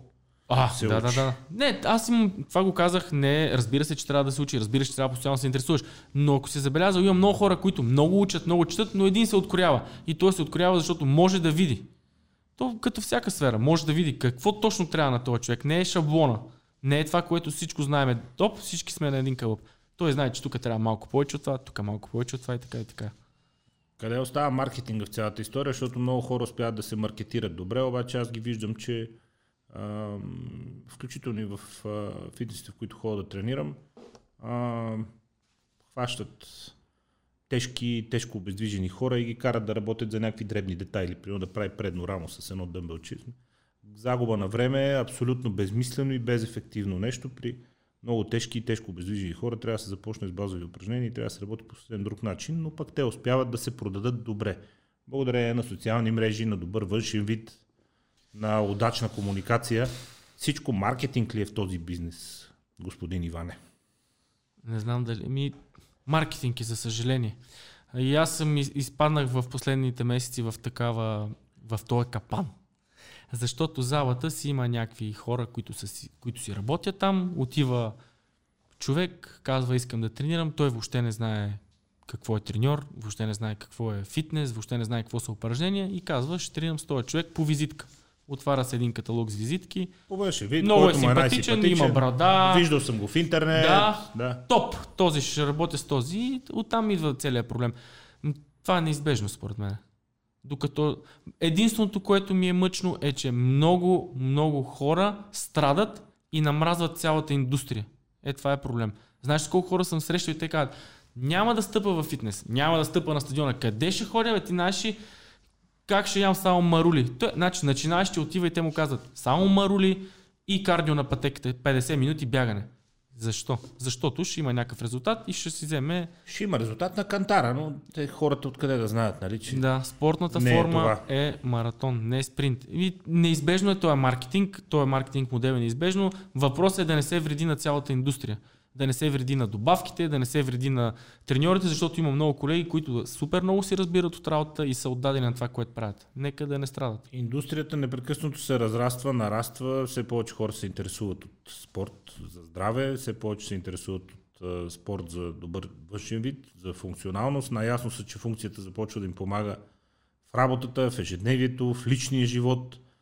А, така че индустрията продължава да се разраства, но започват непрекъснато да се явяват нови и нови разклонения. Те във времето минават, изгарят, след тях идват нови и нови. Хубавото им е, че увличат хората, лошото им е, че известен период от време а, просто им губят времето. Кои са за тебе базовите и трайните неща, които от както съществува спорта за здраве, са неизменна част от а, успешната методология?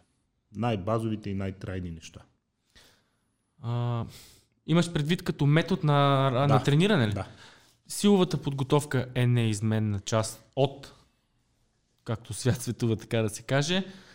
А, ако се замислиме, беговата работа. Също тя е неизменна част. Тя развива супер много а, качества. Тя, тя те кара да си, как да кажа, тя те кара да, да си жив.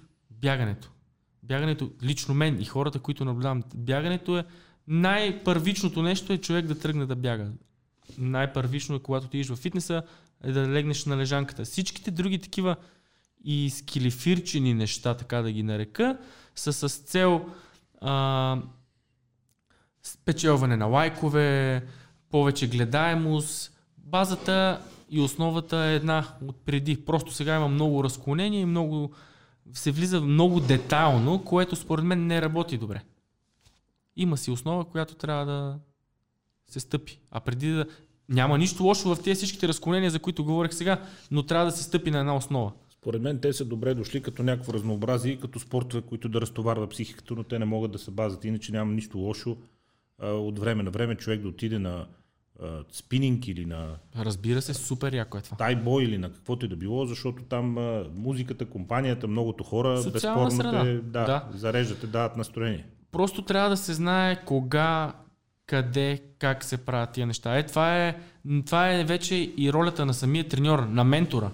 Примерно, аз в моята концепция, всеки, който започне да тренираме, му казвам така, искам да, дойдем, искам да дойдеш първо на стадиона. На стадиона аз най-лесно мога да преценя каква му е координацията, какви са му навиците, как, как се движи в пространството, разбираш ли?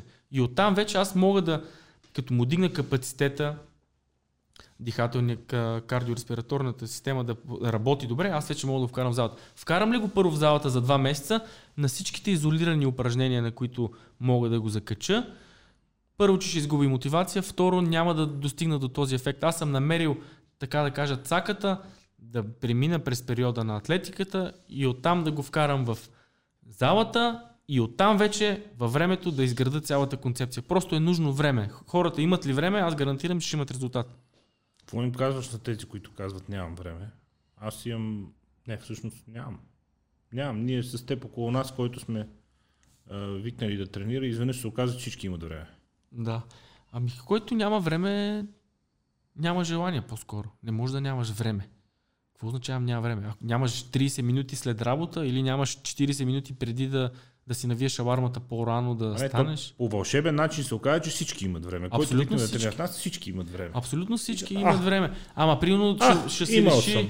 ще се лиши от времето след вечеря да легне на дивана, да яде семки и да си гледа, примерно, и от Фейсбука. Разбираш, то това също е нещо правене. Те хората казват, аз така разтоварвам. Това, Да, бе, това ми разтоварваш. е важно. Разтоварвам Не, нека разтоваря, просто разтоваря малко след това. Натовари се, после разтоварвай. Свидетел съм, че веднъж някой усетил, клиширано ще звучи, веднъж, ня... и колко хубаво ще кажа, веднъж някой усетил магията на спорта, няма връщане оттам. Е, колко хубаво каза. Да. За пореден път с това интервю. Великолепни неща говориш. А, въпросът следващия. Имат време, идват да тренират. Стадиона е ясен и, и закритите писти. А, мнението и за залите. Много пари се инвестираха в зали, много зали се направиха. Ам, появиха се а, зали комерциални, които очевидно не са за хора с по а, бодибилдърски профил, а зали с страшно много уреди вътре, в които да се тренира по-лекичко. Има и чисто билдърски зали, изобщо има го целият микс на пазара, има много зали. Твоето мнение за специално за развитието на тази част от фитнес индустрията, залите. А, няма нищо по-хубаво от това, че толкова много се разрасна този начин на трениране и като цяло тази, как да я нарека, Инвестициите в тая част от бизнеса. Да, защото това все пак, както казваме, това е здравето, това е неизменна част от живота, ще стане спорта. Лошото е с създалата се ситуация, която е в момента. Според мен и това, което виждам и наблюдавам е, че масово хората се страхуват вече да ходят по фитнесите. Някакво, дори и тези, които най-големите привърженици, те казват, ще си взема вкъщи тежести, ще си тренирам вкъщи, Това от пандемията насам ли? да. И дано не съм лош пророк, но във времето, леко по леко, в фитнесите, в залите ще си останат само, само най-големите меракли. Това, което наблюдавам. Добре, но това веднага поражда следващия въпрос. Аз отдавна съм си отговорил на него, но ще те питам теб и то за пред хората. Възможно ли е в къщи да направиш пълноценна тренировка с тежести? Не. А, възможно е, ако имаш Е, ти, ако имаш мотивация, 500 квадрата мазе и си накупил имаш, вътре. но ако имаш едни гири и два ластика, ти няма да направиш толкова качествена тренировка, но пък ще е в пъти по-добре от това да лежиш за тези, които говорихме, че лежат на дивана. Масово искат да тренират на въздух, масово искат да отидат на поход в гората. Някакси се измени цялата, целият бизнес. То, да, то е бизнес. Из, измени се тотално, за половин година се измени и аз имам преки наблюдения в това. Има според мен 40% отлив от залите. Хората, дори моите клиенти, те казват, искаме на въздух, не искаме в залата. Това според мен не е добра новина. То първо не е добра новина за бизнес, второ не е добра новина и за самите хора, тъй като пълноценно тежести извън залата в домашни условия, както ти каза, с един чист гирички и с една подовка, трудно може да се направи нещо. М, Да. За може, да се, може да се отбие номера и човек да не излезе от форма до края на степен, но пълноценна тренировка с тежести в домашни условия не може В да се фитнеса направи. Това е може, хубаво да е пак ясно. се връщаме в началото на разговора, в фитнеса е единствения спорт, бодибилдинга, който може да моделира тялото така, както искате вие, да наблегнете на дадена мускулна група. Но, като гледам стреса, който се на, налага, дано не съм лош пророк. Сега сигурно колеги ще кажат, ти луд ли си имаме много работа, макар че съмнявам. Не, бе, нямат. Аз е, хода и гледам по залите, какво става. Нямат. Смятам, че леко по леко това ще... Няма да мине за половин година. Няма да се напълнат залите отново и... Така. А къде може да промени индустрията за напред? Не всеки може да си направи фитнес в къщи. Хората вече знаят много, продължават да знаят все повече и повече. На къде според теб ще се промени индустрията за напред? За напред нещата Благодарение ще са... на онлайна, благодарение на това и заради проблемите, като този с пандемията. Ами аз много, когато стават тия неща, аз искам да съм много, аз съм адаптивен по принцип. И искам да, да се нагодя спрямо ситуацията и въпреки някакви мои убеждения, които нали, във времето съм казал, че няма как да случат, сега аз съм принуден да измисля най-доброто и да дам това на хората, за да ги накарам да продължат да спортуват, защото най-лесно е ми няма да ходя на фитнес и край. Най-доброто за домашна обстановка. Най-доброто за домашна обстановка и за тренировка навън. Да. А, аз ще включвам работа с тежести на хората. По никакъв начин силовата подготовка няма да излиза от концепцията ми, по никакъв начин няма да оставя само бегова работа, защото те двете са неизменно свързани. Просто така ще се опитам да нагодя нещата, че да всички, които ги е страх във фитнеса, да им измисляме альтернатива. Защото пак казвам, аз не съм против залите. Напротив, аз бих накарал всички да ходят в залите. Аз не виждам проблем с това. Но хората се страхуват. Дори и някой ми каже, не ме е страх, ама предпочитам навън. В смисъл, аз няма как вече да му кажа да го фана за ръката и да го заведя. Търсиш резултати, ако търсиш личен контакт с клиента, времето ти е ограничено. След като се въздържаш да монетизираш по този начин с онлайн програмките и онлайн режимчетата, както и много хора се въздържат, а, къде отива бизнес модела на, този, на, този, на тази индустрия като цяло, според тебе говоря за треньорите, тъй като информация има супер много навсякъде в интернет, всеки може да си намери безплатно, времето за личен контакт с клиентите е ограничено и ако човек не се впусне по тази писта да продава всякакви нещица и да, да тръгне да, да търгува с името си, продавайки разни продукти, много трудно би могъл да изкарва пари от това, което прави. На къде отива бизнес модела според теб? Защото виждаме, че много хора се изкушават от един момент нататък да започнат да продават всякакви неща. Шампуанчета, балсамчета, дънки, шапки, тениски, изобщо всичко, до което може да се докопат, само и само да изкарат някакви Да, пари. За теб къде не е е- границата? Това не е лошо за тези, които продават. Защото те, това си е техния модел. Аз говоря за мен. Аз лично като треньор а, това нещо не бих се впуснал. Ти знаеш, предлагали са ми доста такива фирми, дори и фирма за добавки, което е също е в моята сфера и аз се отказвам. Ето това е, може би, най-естественото нещо. Да, фирма за добавки, когато ми предложиха, бяхме на морето, аз отказах. Отказах, защото някакси се размива идеята на това, което правя. И наши нещата отиват на там, ще кажа директно. Аз имам трима човека, с които работя. Ако, то, да, то всъщност е онлайн, обаче не съм им пуснал онлайн програма.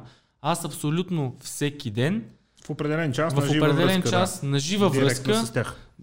тренирам с тях. Аз ги Да, гледам. виждал как- съм го, затова казвам. да, аз виждам какво правят. Да, Виждам как вече позволяват да се... Технологията позволява. А според мен вече натам отиват нещата. И то не е защото аз съм най-добрият треньор, да ми звъннат на мен да ги тренирам и така нататък. Хората ще имат нужда да имат отговорност към някой. Те ще си кажат, аз днес имам тренировка с Иван, Драган, Петкан, няма значение. Звъня му, в 3 часа имам тренировка. Звъни и казва, започваме ли? Да, започваме. И знаеш какво ми направи впечатление?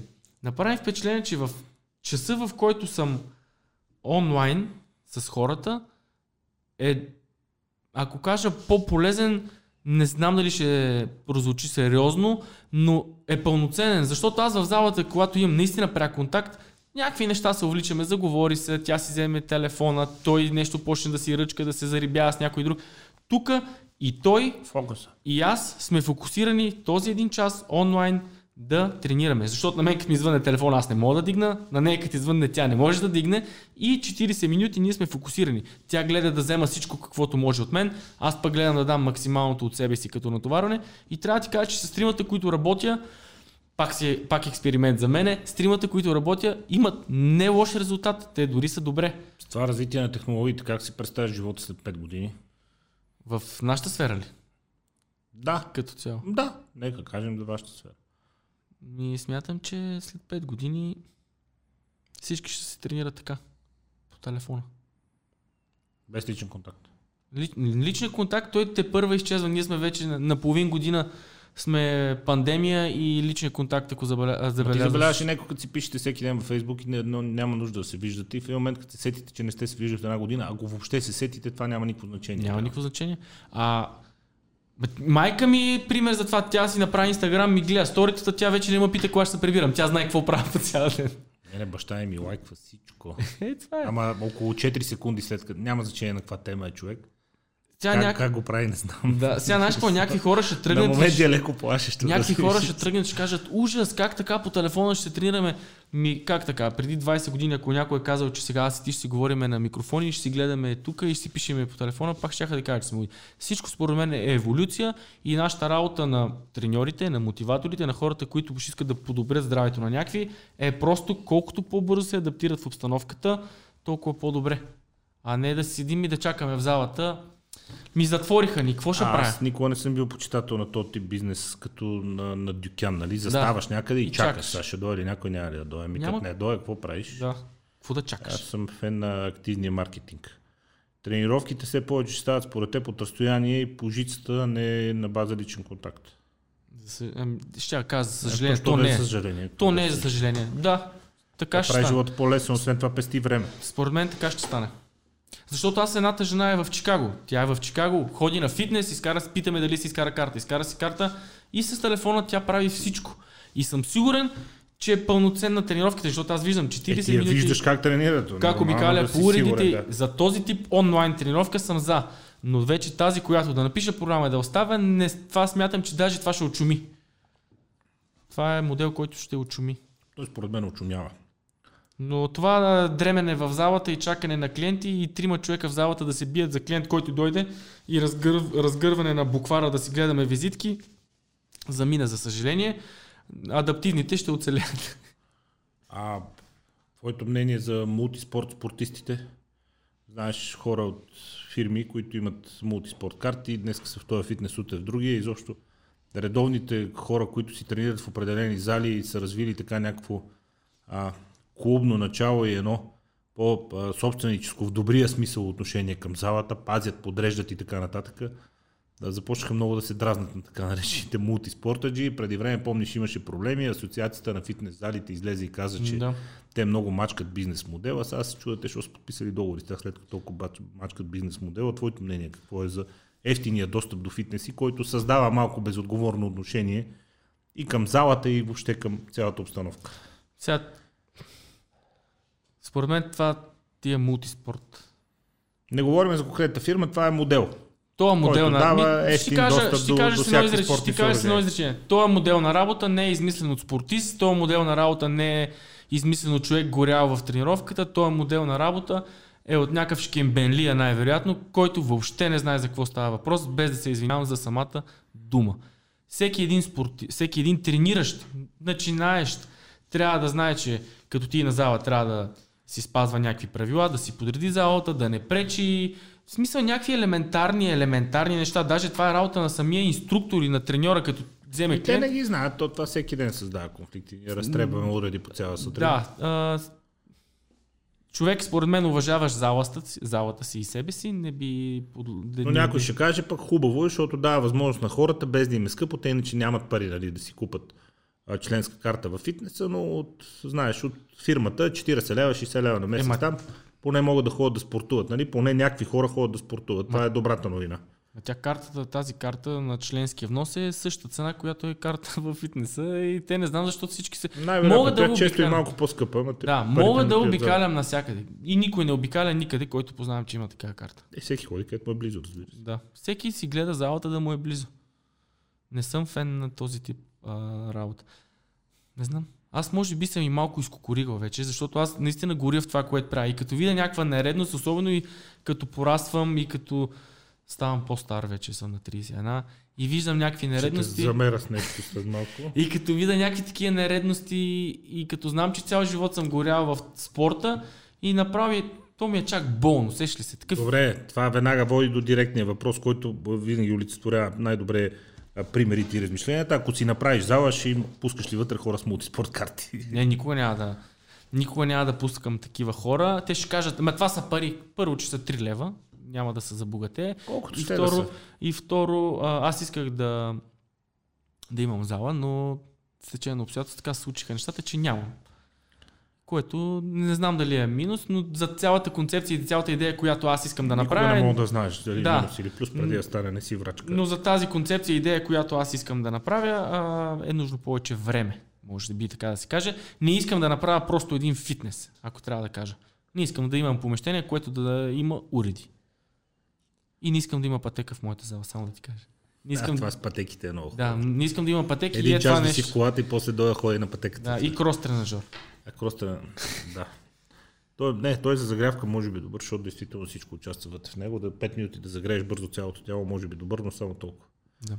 Трябва да пише, че е загрявка трябва това. Да, и пътеката според мен не е оферта. Има много хубави пътеки вече, които са наистина а, щадящи стави, сухожилия и така нататък, но повечето зали прибягват към ефтини рециклирани уреди, които няма нищо още всеки според бюджета си, но гадните пътеки да бягат хората от тях. Да си направят тренировката и да излядат да бягат на асфалта е по-добрия вариант. По-добрия вариант според теб. Да, в, сигурен съм.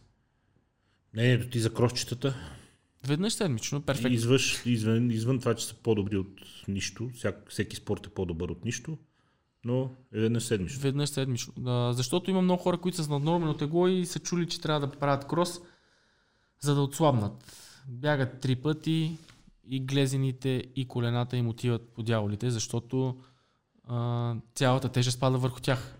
И защото мускула не е достатъчно здрав и натрениран, за да държи край. Съвета ми към всички, позиция. които с наднормено тегло искат да започнат да тренират навън, и ги е срам в залата, защото има много такива хора, момичета, познавам такива, които ходят късно вечер на стадиона, да е тъмно, да не прибягват веднага към беговата работа, да си направят променливо ходене, бягане, ходене, бягане, да редуцират някакви килограми и чак след това и то да не е в продължително бягане. Нека да го направят в разбито фарт леково бягане. Нека си направят различен тип отсечки. Веднъж в седмицата трябва да е кросовото бягане максимум. Работиш ли с професионални спортисти? Миналата седмица с Красен Краля си говорихме тук. Той каза едно от нещата, които най-много куцат на, на нашите подрастващи футболисти специално е физическата подготовка. И казва, викнахме чужди специалисти, бяха тук, гледаха всички български деца, най-доброто, изгледаха отборите и казват, нали, на а, тактическо ниво сте супер, на техническо ниво сте окей, на физическа подготовка сте драматично зле. И това като че ли не е само в футбола. Работил съм с много тенисисти, работил съм с едно момче, тенис на корт, работил съм да. с едно момче, което беше хокей на лето от Штатите, беше в България. Работил съм с футболисти и трябва да ти кажа, че трагедия. Аз съм на високо ниво. Високо ниво и знаеш какво проблема идва, че на, кондиционния, на кондиционния треньор проблема откъде идва. Аз, защото смело мога да, да говоря за кондиция, а, който иска даже може да поспори с мене, те гледат клипчета в YouTube и виждат някакви упражнения, които нямат нищо общо с спецификата на спорта. Аз съм голям фен на Ивана Баджиев и той казва така, трябва да правиш неща, които са специфични за твоя За конкретния спорт. спорт. Да. Даже в книгата на Агаси, не знам дали си е чел, чел съм, той да. си сменя треньора. Да, значи няма да ти разкажа. За зрителите ще е интересно. Помниш ли, дето неговият треньор го е карал да прави някакви продължителни кросови бягания и идва някакъв негов приятел, дето нищо не разбира и казва, добре бе, ти си тенисист, за какво ти е продължително бягане? Къде ще ти търчиш така? Да. И променя. Едно такова нещо, дори на човек, който не разбира, виж, той е само по пътят на логиката, го изстрелва в космоса. Така че кондицията не е Кондицията не е занимание, кондицията не е развлечение. Кондицията е специфични упражнения. Те, те се притесняват, че като не направят нещо интересно за състезателя и приключва матча и няма да го тренира повече. Разбираш? Няма анимация, ентертеймент. Да. Сега ще наредиме конусите. На стадиона много често има такива треньори. Ако го гледат това нещо, вече няма да ми кажа здрасти. Нареждате ни конусчета, преска... прескачат ги и... Ма то, това са загряващи упражнения. Аз това го използвам в загрявката. Основната им тренировка е подскоци над конуси. На мен това ми е загрявката с хората, които...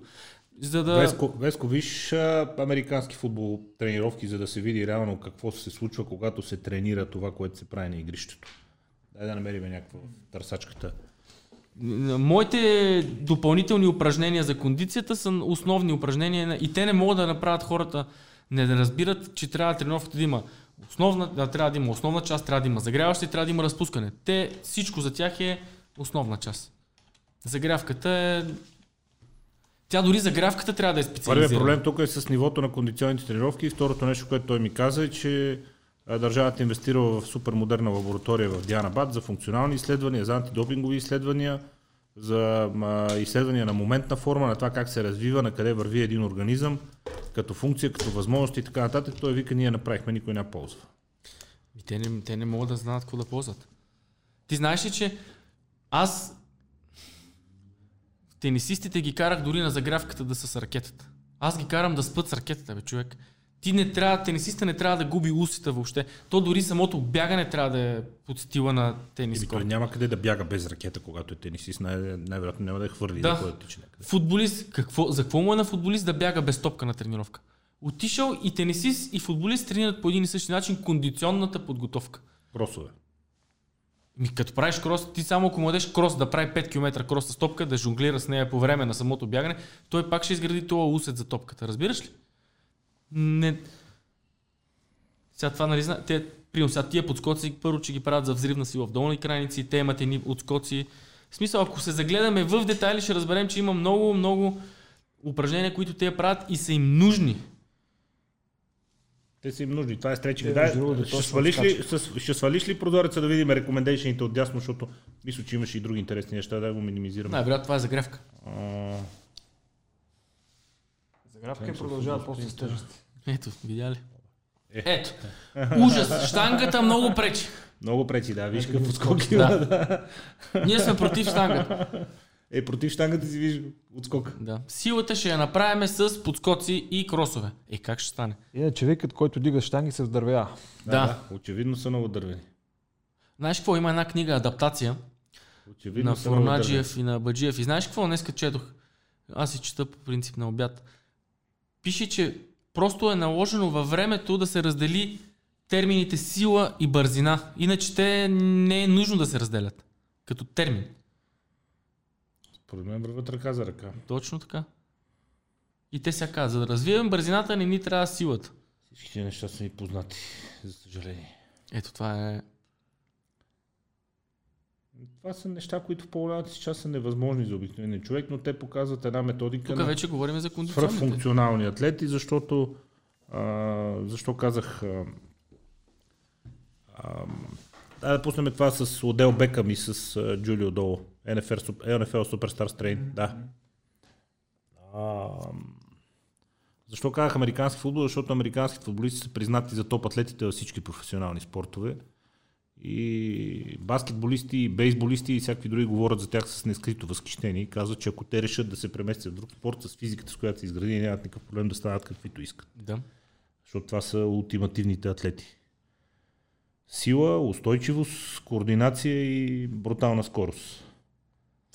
Много от тези атлети най-вероятно бяха някъде миналата година, имаше някакво изследване, нали им правят такива контролни на 100 метра, на 60, на 40, на ядрите. Да. да.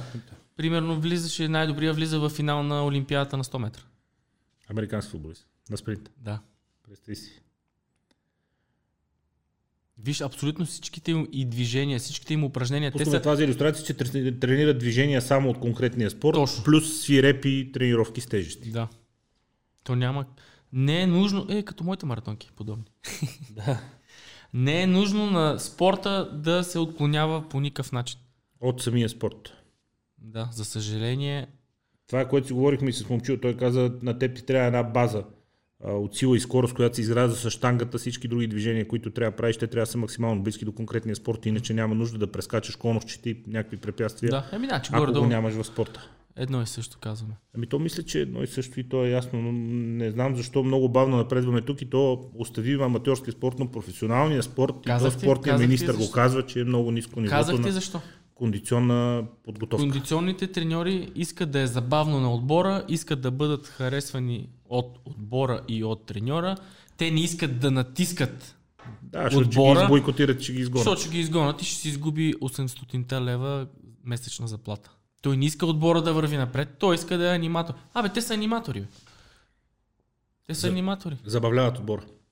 Ми да.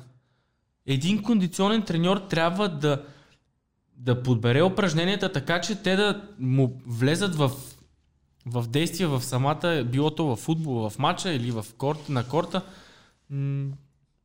Можеш ли да изградиш дългосрочни отношения с човек и да го накараш да му бъдат интересни тренировките за дълъг период от време, без в някаква степен, в някаква степен говоря, да го забавляваш?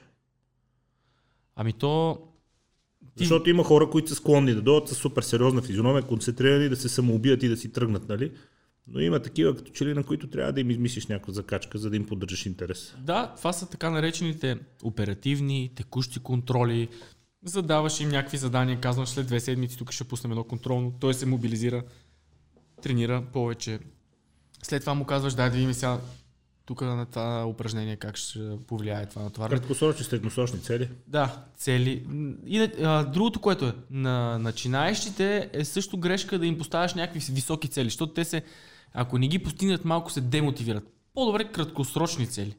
Дай сега да видим, днес ще мога ли да избягаме 15 минути. Дай да видим, днес ще ли да избягаш тази отсечка от 100 метра за 20 секунди. И ти така във време, дори да му кажем повече като секунди, ма това си мои трикове, няма да ги издавам сега. Не дей. Има ли смисъл хората да преследват резултати, когато се тренира за здраве или резултата е просто начин да се поддържа мотивацията?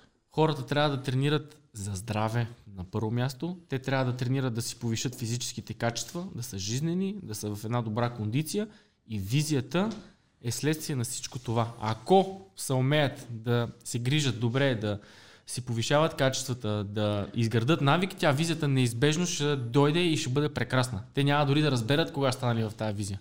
Имат ли необходимата здравна култура според теб хората или като общество леко ни куца това, защото аз много малко приятели познавам, които регулярно ходят да си правят кръвни изследвания, да си видят показатели и така нататък. Много малко. Все повече, но са много малко на фона на общия брой хора, които познавам.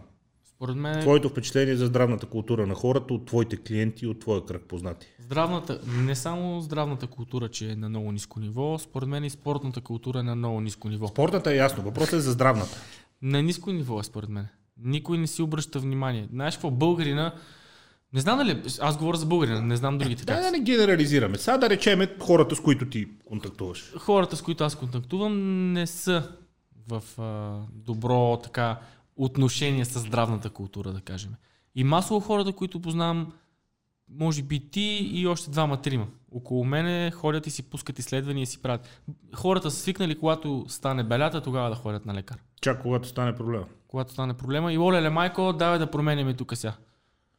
Висок холестерол, нисък холестерол, ма то е високо, ма това е високо и трябва да е станало белята, че да почнат да ходят. Опитваш ли си и там да работиш с клиентите? Ами то работа на, нашата работа на треньорите е мащабна.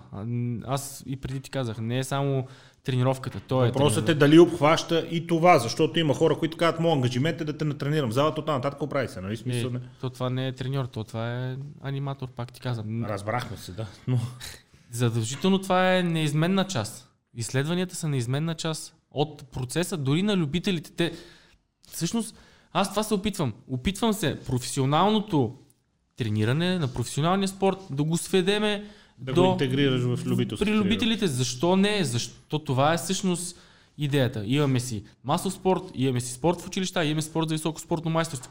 Ние за да имаме спорт на високо ниво, нали знаеш, трябва да тръгнем отдолу, от децата. Това е друга тема. Но аз се опитвам професионалния спорт да го смъкна, като махнем някои неща, да го смъкна, да го приложа при любителите и за сега е успешно. То работи. Ако ако, не казвам ако, извинявам се, а след като увереността в твоята методология, в резултатите, която аз споделям между другото и я препоръчвам на, на хората, е толкова голяма, как виждаш а, а, разрастването на самата методология и начините тя да стигне до повече хора, при положение, че твоя модел е личен контакт с малко хора заради конкретните резултати и заради ам, всички ползи от личния контакт, плюс лайфовете, които обаче не са точно промотиране на Pump and Run методиката, а по-скоро някакъв начин да предизвикаш хората да се раздвижат и да влезат изобщо в, в някаква форма на спорт. Pump and Run методиката, как, какви са начините да стигне до повече хора, защото вариантите знаеш, че са няколко. А, или влизането в този модел на монетизиране и на продажба на програми, методологии и така нататък, които повече хора да си купите, да се запознаят с тях, или израждане на екип, още треньори, които да работят по този бранд. Въобще ти за теб къде виждаш бъдещето по отношение на разрастването и на налагането на, на тази методология? А, бях си наложил така да се каже цели преди пандемията. А, исках да привлеча хора, които са спортисти, които споделяме еднакво виждане, с които можем да работиме и да, а, и да работиме по един и същи начин. Всъщност по начина пъмперън. Аз да държа, така да се каже, контрола. В различни части на България имам приятели, които тренират по този начин. Да сме... кажем повече треньори, които да работят по, по тази, по тази методология. методология да. А, другото, което е, във времето съм си мислил, че преди пак пандемията, просто сега с пандемията много стана а, така, много стана тежко, защото аз сега вече е, въобще не мога да имам контакт с хората. Аз преди пусках някакви, примерно, събития, всяка събота, всяка неделя. Можеш, но по телефона, да. Да, смисъл, ето сега ще пусна всяка неделя, преди, а, така, всяка неделя ще пусна лайфове, в които пак ще говоря за пъмперан, пак ще споделяме виждания, пак ще имам контакт с тия хора, но друго е на живо, друго е всички да отидем на стадиона, друго е 100 човека да отидем на стадиона, аз да им кажа, според мен това, това, това, това, заданията се задават и всяка неделя да се виждаме, всеки кой откъде. Това беше идеята на цялата концепция. Аз знам, че то не става за година-две, то най-вероятно ще стане във времето, но това, което съм постигнал до сега като шаблон и като а, разпознаваемост на концепцията, смятам, че е, е добре. На този етап. На този етап е добре и ще, ще да бъде много по-добре. Не, нека да не говорим. Благодарение пък на... Не знаем какво ще да. да бъде, да, в момента е тръгнало по този начин. Да, но, но иначе, пак ти казвам, лайфовете са начин по който аз мога да промотирам себе си и мога да накарам хората да разгледат за какво става въпрос като цяло в Пампенерън. Пак казвам, това е допълнително. Със сигурност, но според мен бъдещето, поне като страничен наблюдател ти оказваме, е привличането на още хора, които да работят по тази методология, защото в момента един човек от Варна, освен по телефона, по друг начин трудно би могъл да се докосне до това, което да, ние да. правим с теб, това, което ти правиш с другите си клиенти, въобще до този начин на работа. Единственият вариант е човек, който друг има афинитет към лека атлетика и към тежести във Варна, по тази методология да започне да тренира хора и, и там, за да могат те да се докоснат да, до Да, и то право. не е само във Варна, то дори и в София. Примерно говоря. Да. Просто върху... Това беше примера, който дадах. Това е, това, беше, това е идеята и то това ще стане рано или късно. Ще привлеча хора, които ще имаме еднакво виждане, ще споделяме еднакви цели и с тях ще разраснем концепцията. Дай Боже, някой да имаме зала по мой модел. Зала? Се знае, да. И закрита писта. Задължително. Теб само зала, за разлика от всички останали, на теб аз само зала не ти стига. Просто, аз просто като кажа зала и си представям зала с писта. Никой съм си, като кажа зала, никой не си представя зала фитнес. Само штанги. Да.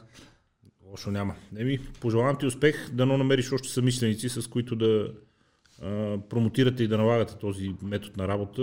Доказано работи изобщо цялата философия. Аз силно препоръчвам на всички, които гледат благодаря. И дано имате времето, нервите, амбицията и упоритостта да продължите да се занимавате с това, с което се занимавате и да продължите да го налагате. Много благодаря за поканата, за а, това, че се умях в това време да споделя. Да кажеш толкова хубави неща. Толкова хубави неща, да не успея да, да не успея така да изтъкна някакви мои качества.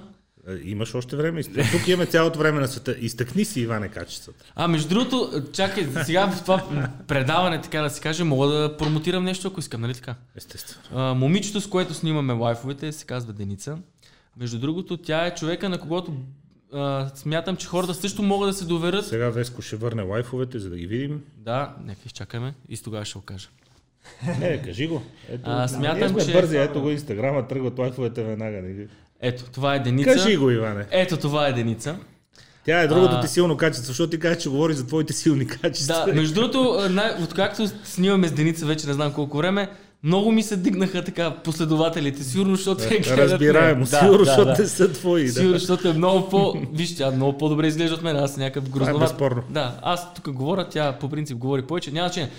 По, вече сериозно. А, много хора, които искат да практикуват а, метода или хора, които ми пишат по някакъв начин за тренировка за хранене и аз не мога да отговоря, тя е човека, на който пълно се доверявам и знам, че тя ще даде правилните съвети. И дори в момента, в който аз нямам възможност да тренирам някакви хора, могат да се обърнат към нея, а, тя е готова да поеме И тия клиенти. неща ще ги изкомуникирате през лайфовете, но тъй като се познаваме, е ясно, че пак говорим за човек, който е биш е, професионален лекоатлет, пак с а, нужното образование и пак с афинитет към Да, тренировка просто исках да използвам тук това, че ще го качите в YouTube. Да кажа нещо. И не само. Така, че... Други твои силни страни. За Деница разбрахме. Ами и други мои силни страни. Някой поздрав за някой нещо. Между другото, специално за баба ми и дядо ми, те, те най-вероятно да им пуснеш да гледат. те няма да гледат, но... А, Даже така, на Жоро баща му. друг, да, друг, Специално. Друго качество. други твои силни страни. Каза, че си нямал време в продължение на 2 часа да си кажеш силните страни. И аз като един ларш домакин ти давам време да си кажеш и другите силни страни. Иване. Какви други силни страни имаш ти? И така, доста харизматичен. доста харизматичен, обаятелен. Виж, гледай, гледай, гледай, гледай, гледай. Това сега не всеки човек може да го направи с такава лекота. И най-интересно, когато някой ме пита на лично съобщение. Ти спиш ли с мъже за пари, щом тренираш по цял ден, откъде имаш тези финанси? Това силна страна ли ти? Това е много силната страна. Или, примерно, 100% той спи с бабички. Е, такива много коментари има, между другото.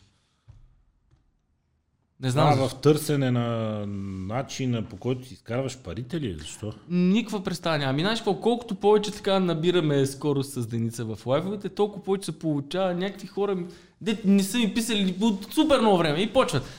Ня, абе, те не виждат аз какво давам в лайфа, как искам да помогнем на някакви хора да тренират, как те почват. Това не е добре. Добре, бе, защо не ми напишете? Това е добре. Защо тренираш Хикс жена? Ми защо я тренирам? Ми защото съм преценил, че мога да й помогна и знам, че ще й помогна. И е Това си е такива. твоя работа. Да, Да. Не. А, хейта в интернет не е тема, която някога ще се изчерпа. На мен изобщо не ми е важна. Отдавна съм се научил да се Между другото, виж какво съм си татуирал на краката. справям с него. На единия крак пъмп and run, на На другото, другия не е ясно. на, на другото бягащо човече. Това бягащо човече трябва да... На мен ми прилича недовършен иероглиф. Всеки вижда това, което... Всеки вижда това, което е. А, други твои силни страни, Иване? Ами, нямам други. И, ми, Стига толкова. аз не мога да намеря, аз не знам слаби, по-скоро. То, какво ти да кажа? Той другите ги изреди в, в видеото ги изреди другите. Да го кажем обратно, казваш, нямам слаби. Да. А къде остава самочувствието в това, защото ние хубаво си пожелаваме успех, то това колкото е протоколно, толкова е искрено в случая, но а, къде остава доброто самочувствие в цялата работа, защото то, а, както знаеш, от един момент нататък очевидно и ти си го изпитал на твоя гръб, започва да, да дразни хората, може ли човек да е успешен без да си вярва? М, според мен не. Аз, знаеш, във времето а, никога не съм казал, че зн- знам най-много, че съм най-добрия в нещо. Просто аз си имам моята философия, вярвам си в нея и си го гоня това до край. А, получава съм много някакви негативи, някакви коментари, ня... дори от приятели. Аз съм се карал с някакви познати приятели, до които вече не Всеки е поддържам получава още и негативите. Въпросът е да гледаме позитива и как ами, може човек да се аз развива. а, във времето съм се умял да си запазя позитивизма, съм умял съм да си запазя самочувствието и не може някой да е, го наруши това нещо.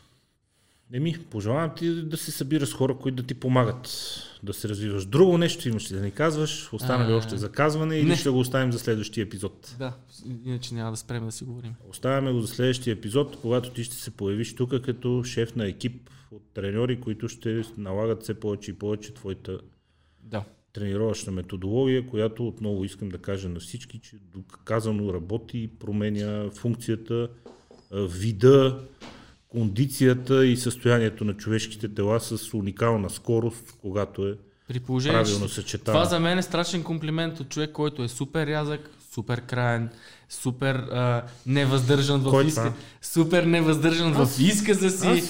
супер нападателен, супер упрекващ, супер директен. Аз Да, благодаря ти за концепцията. И за това. съм олицетворение на спокойствието, интелекта и доброто възпитание. Да. Категорично отказвам да се припознава всичко, което преди малко каза. А, добре. Аз пък те предизвиквам следващия път, не аз, някой твой колега, ти да застанеш от тази страна и да ти вземе интервю и да разкажеш. Аз обикновенно съм от онази страна. По-несвойствено се чувствам от тази, но има хора, които считам, че могат да разкажат интересни неща на публиката. да, искам да, да, Затова примерно, започнах с Да, с ти да подкаста. разкажеш Аз за- обикновенно съм от другата. ти да разкажеш за идеята за подкаста и каква ти е целта. Ще бъде много интересно на всички.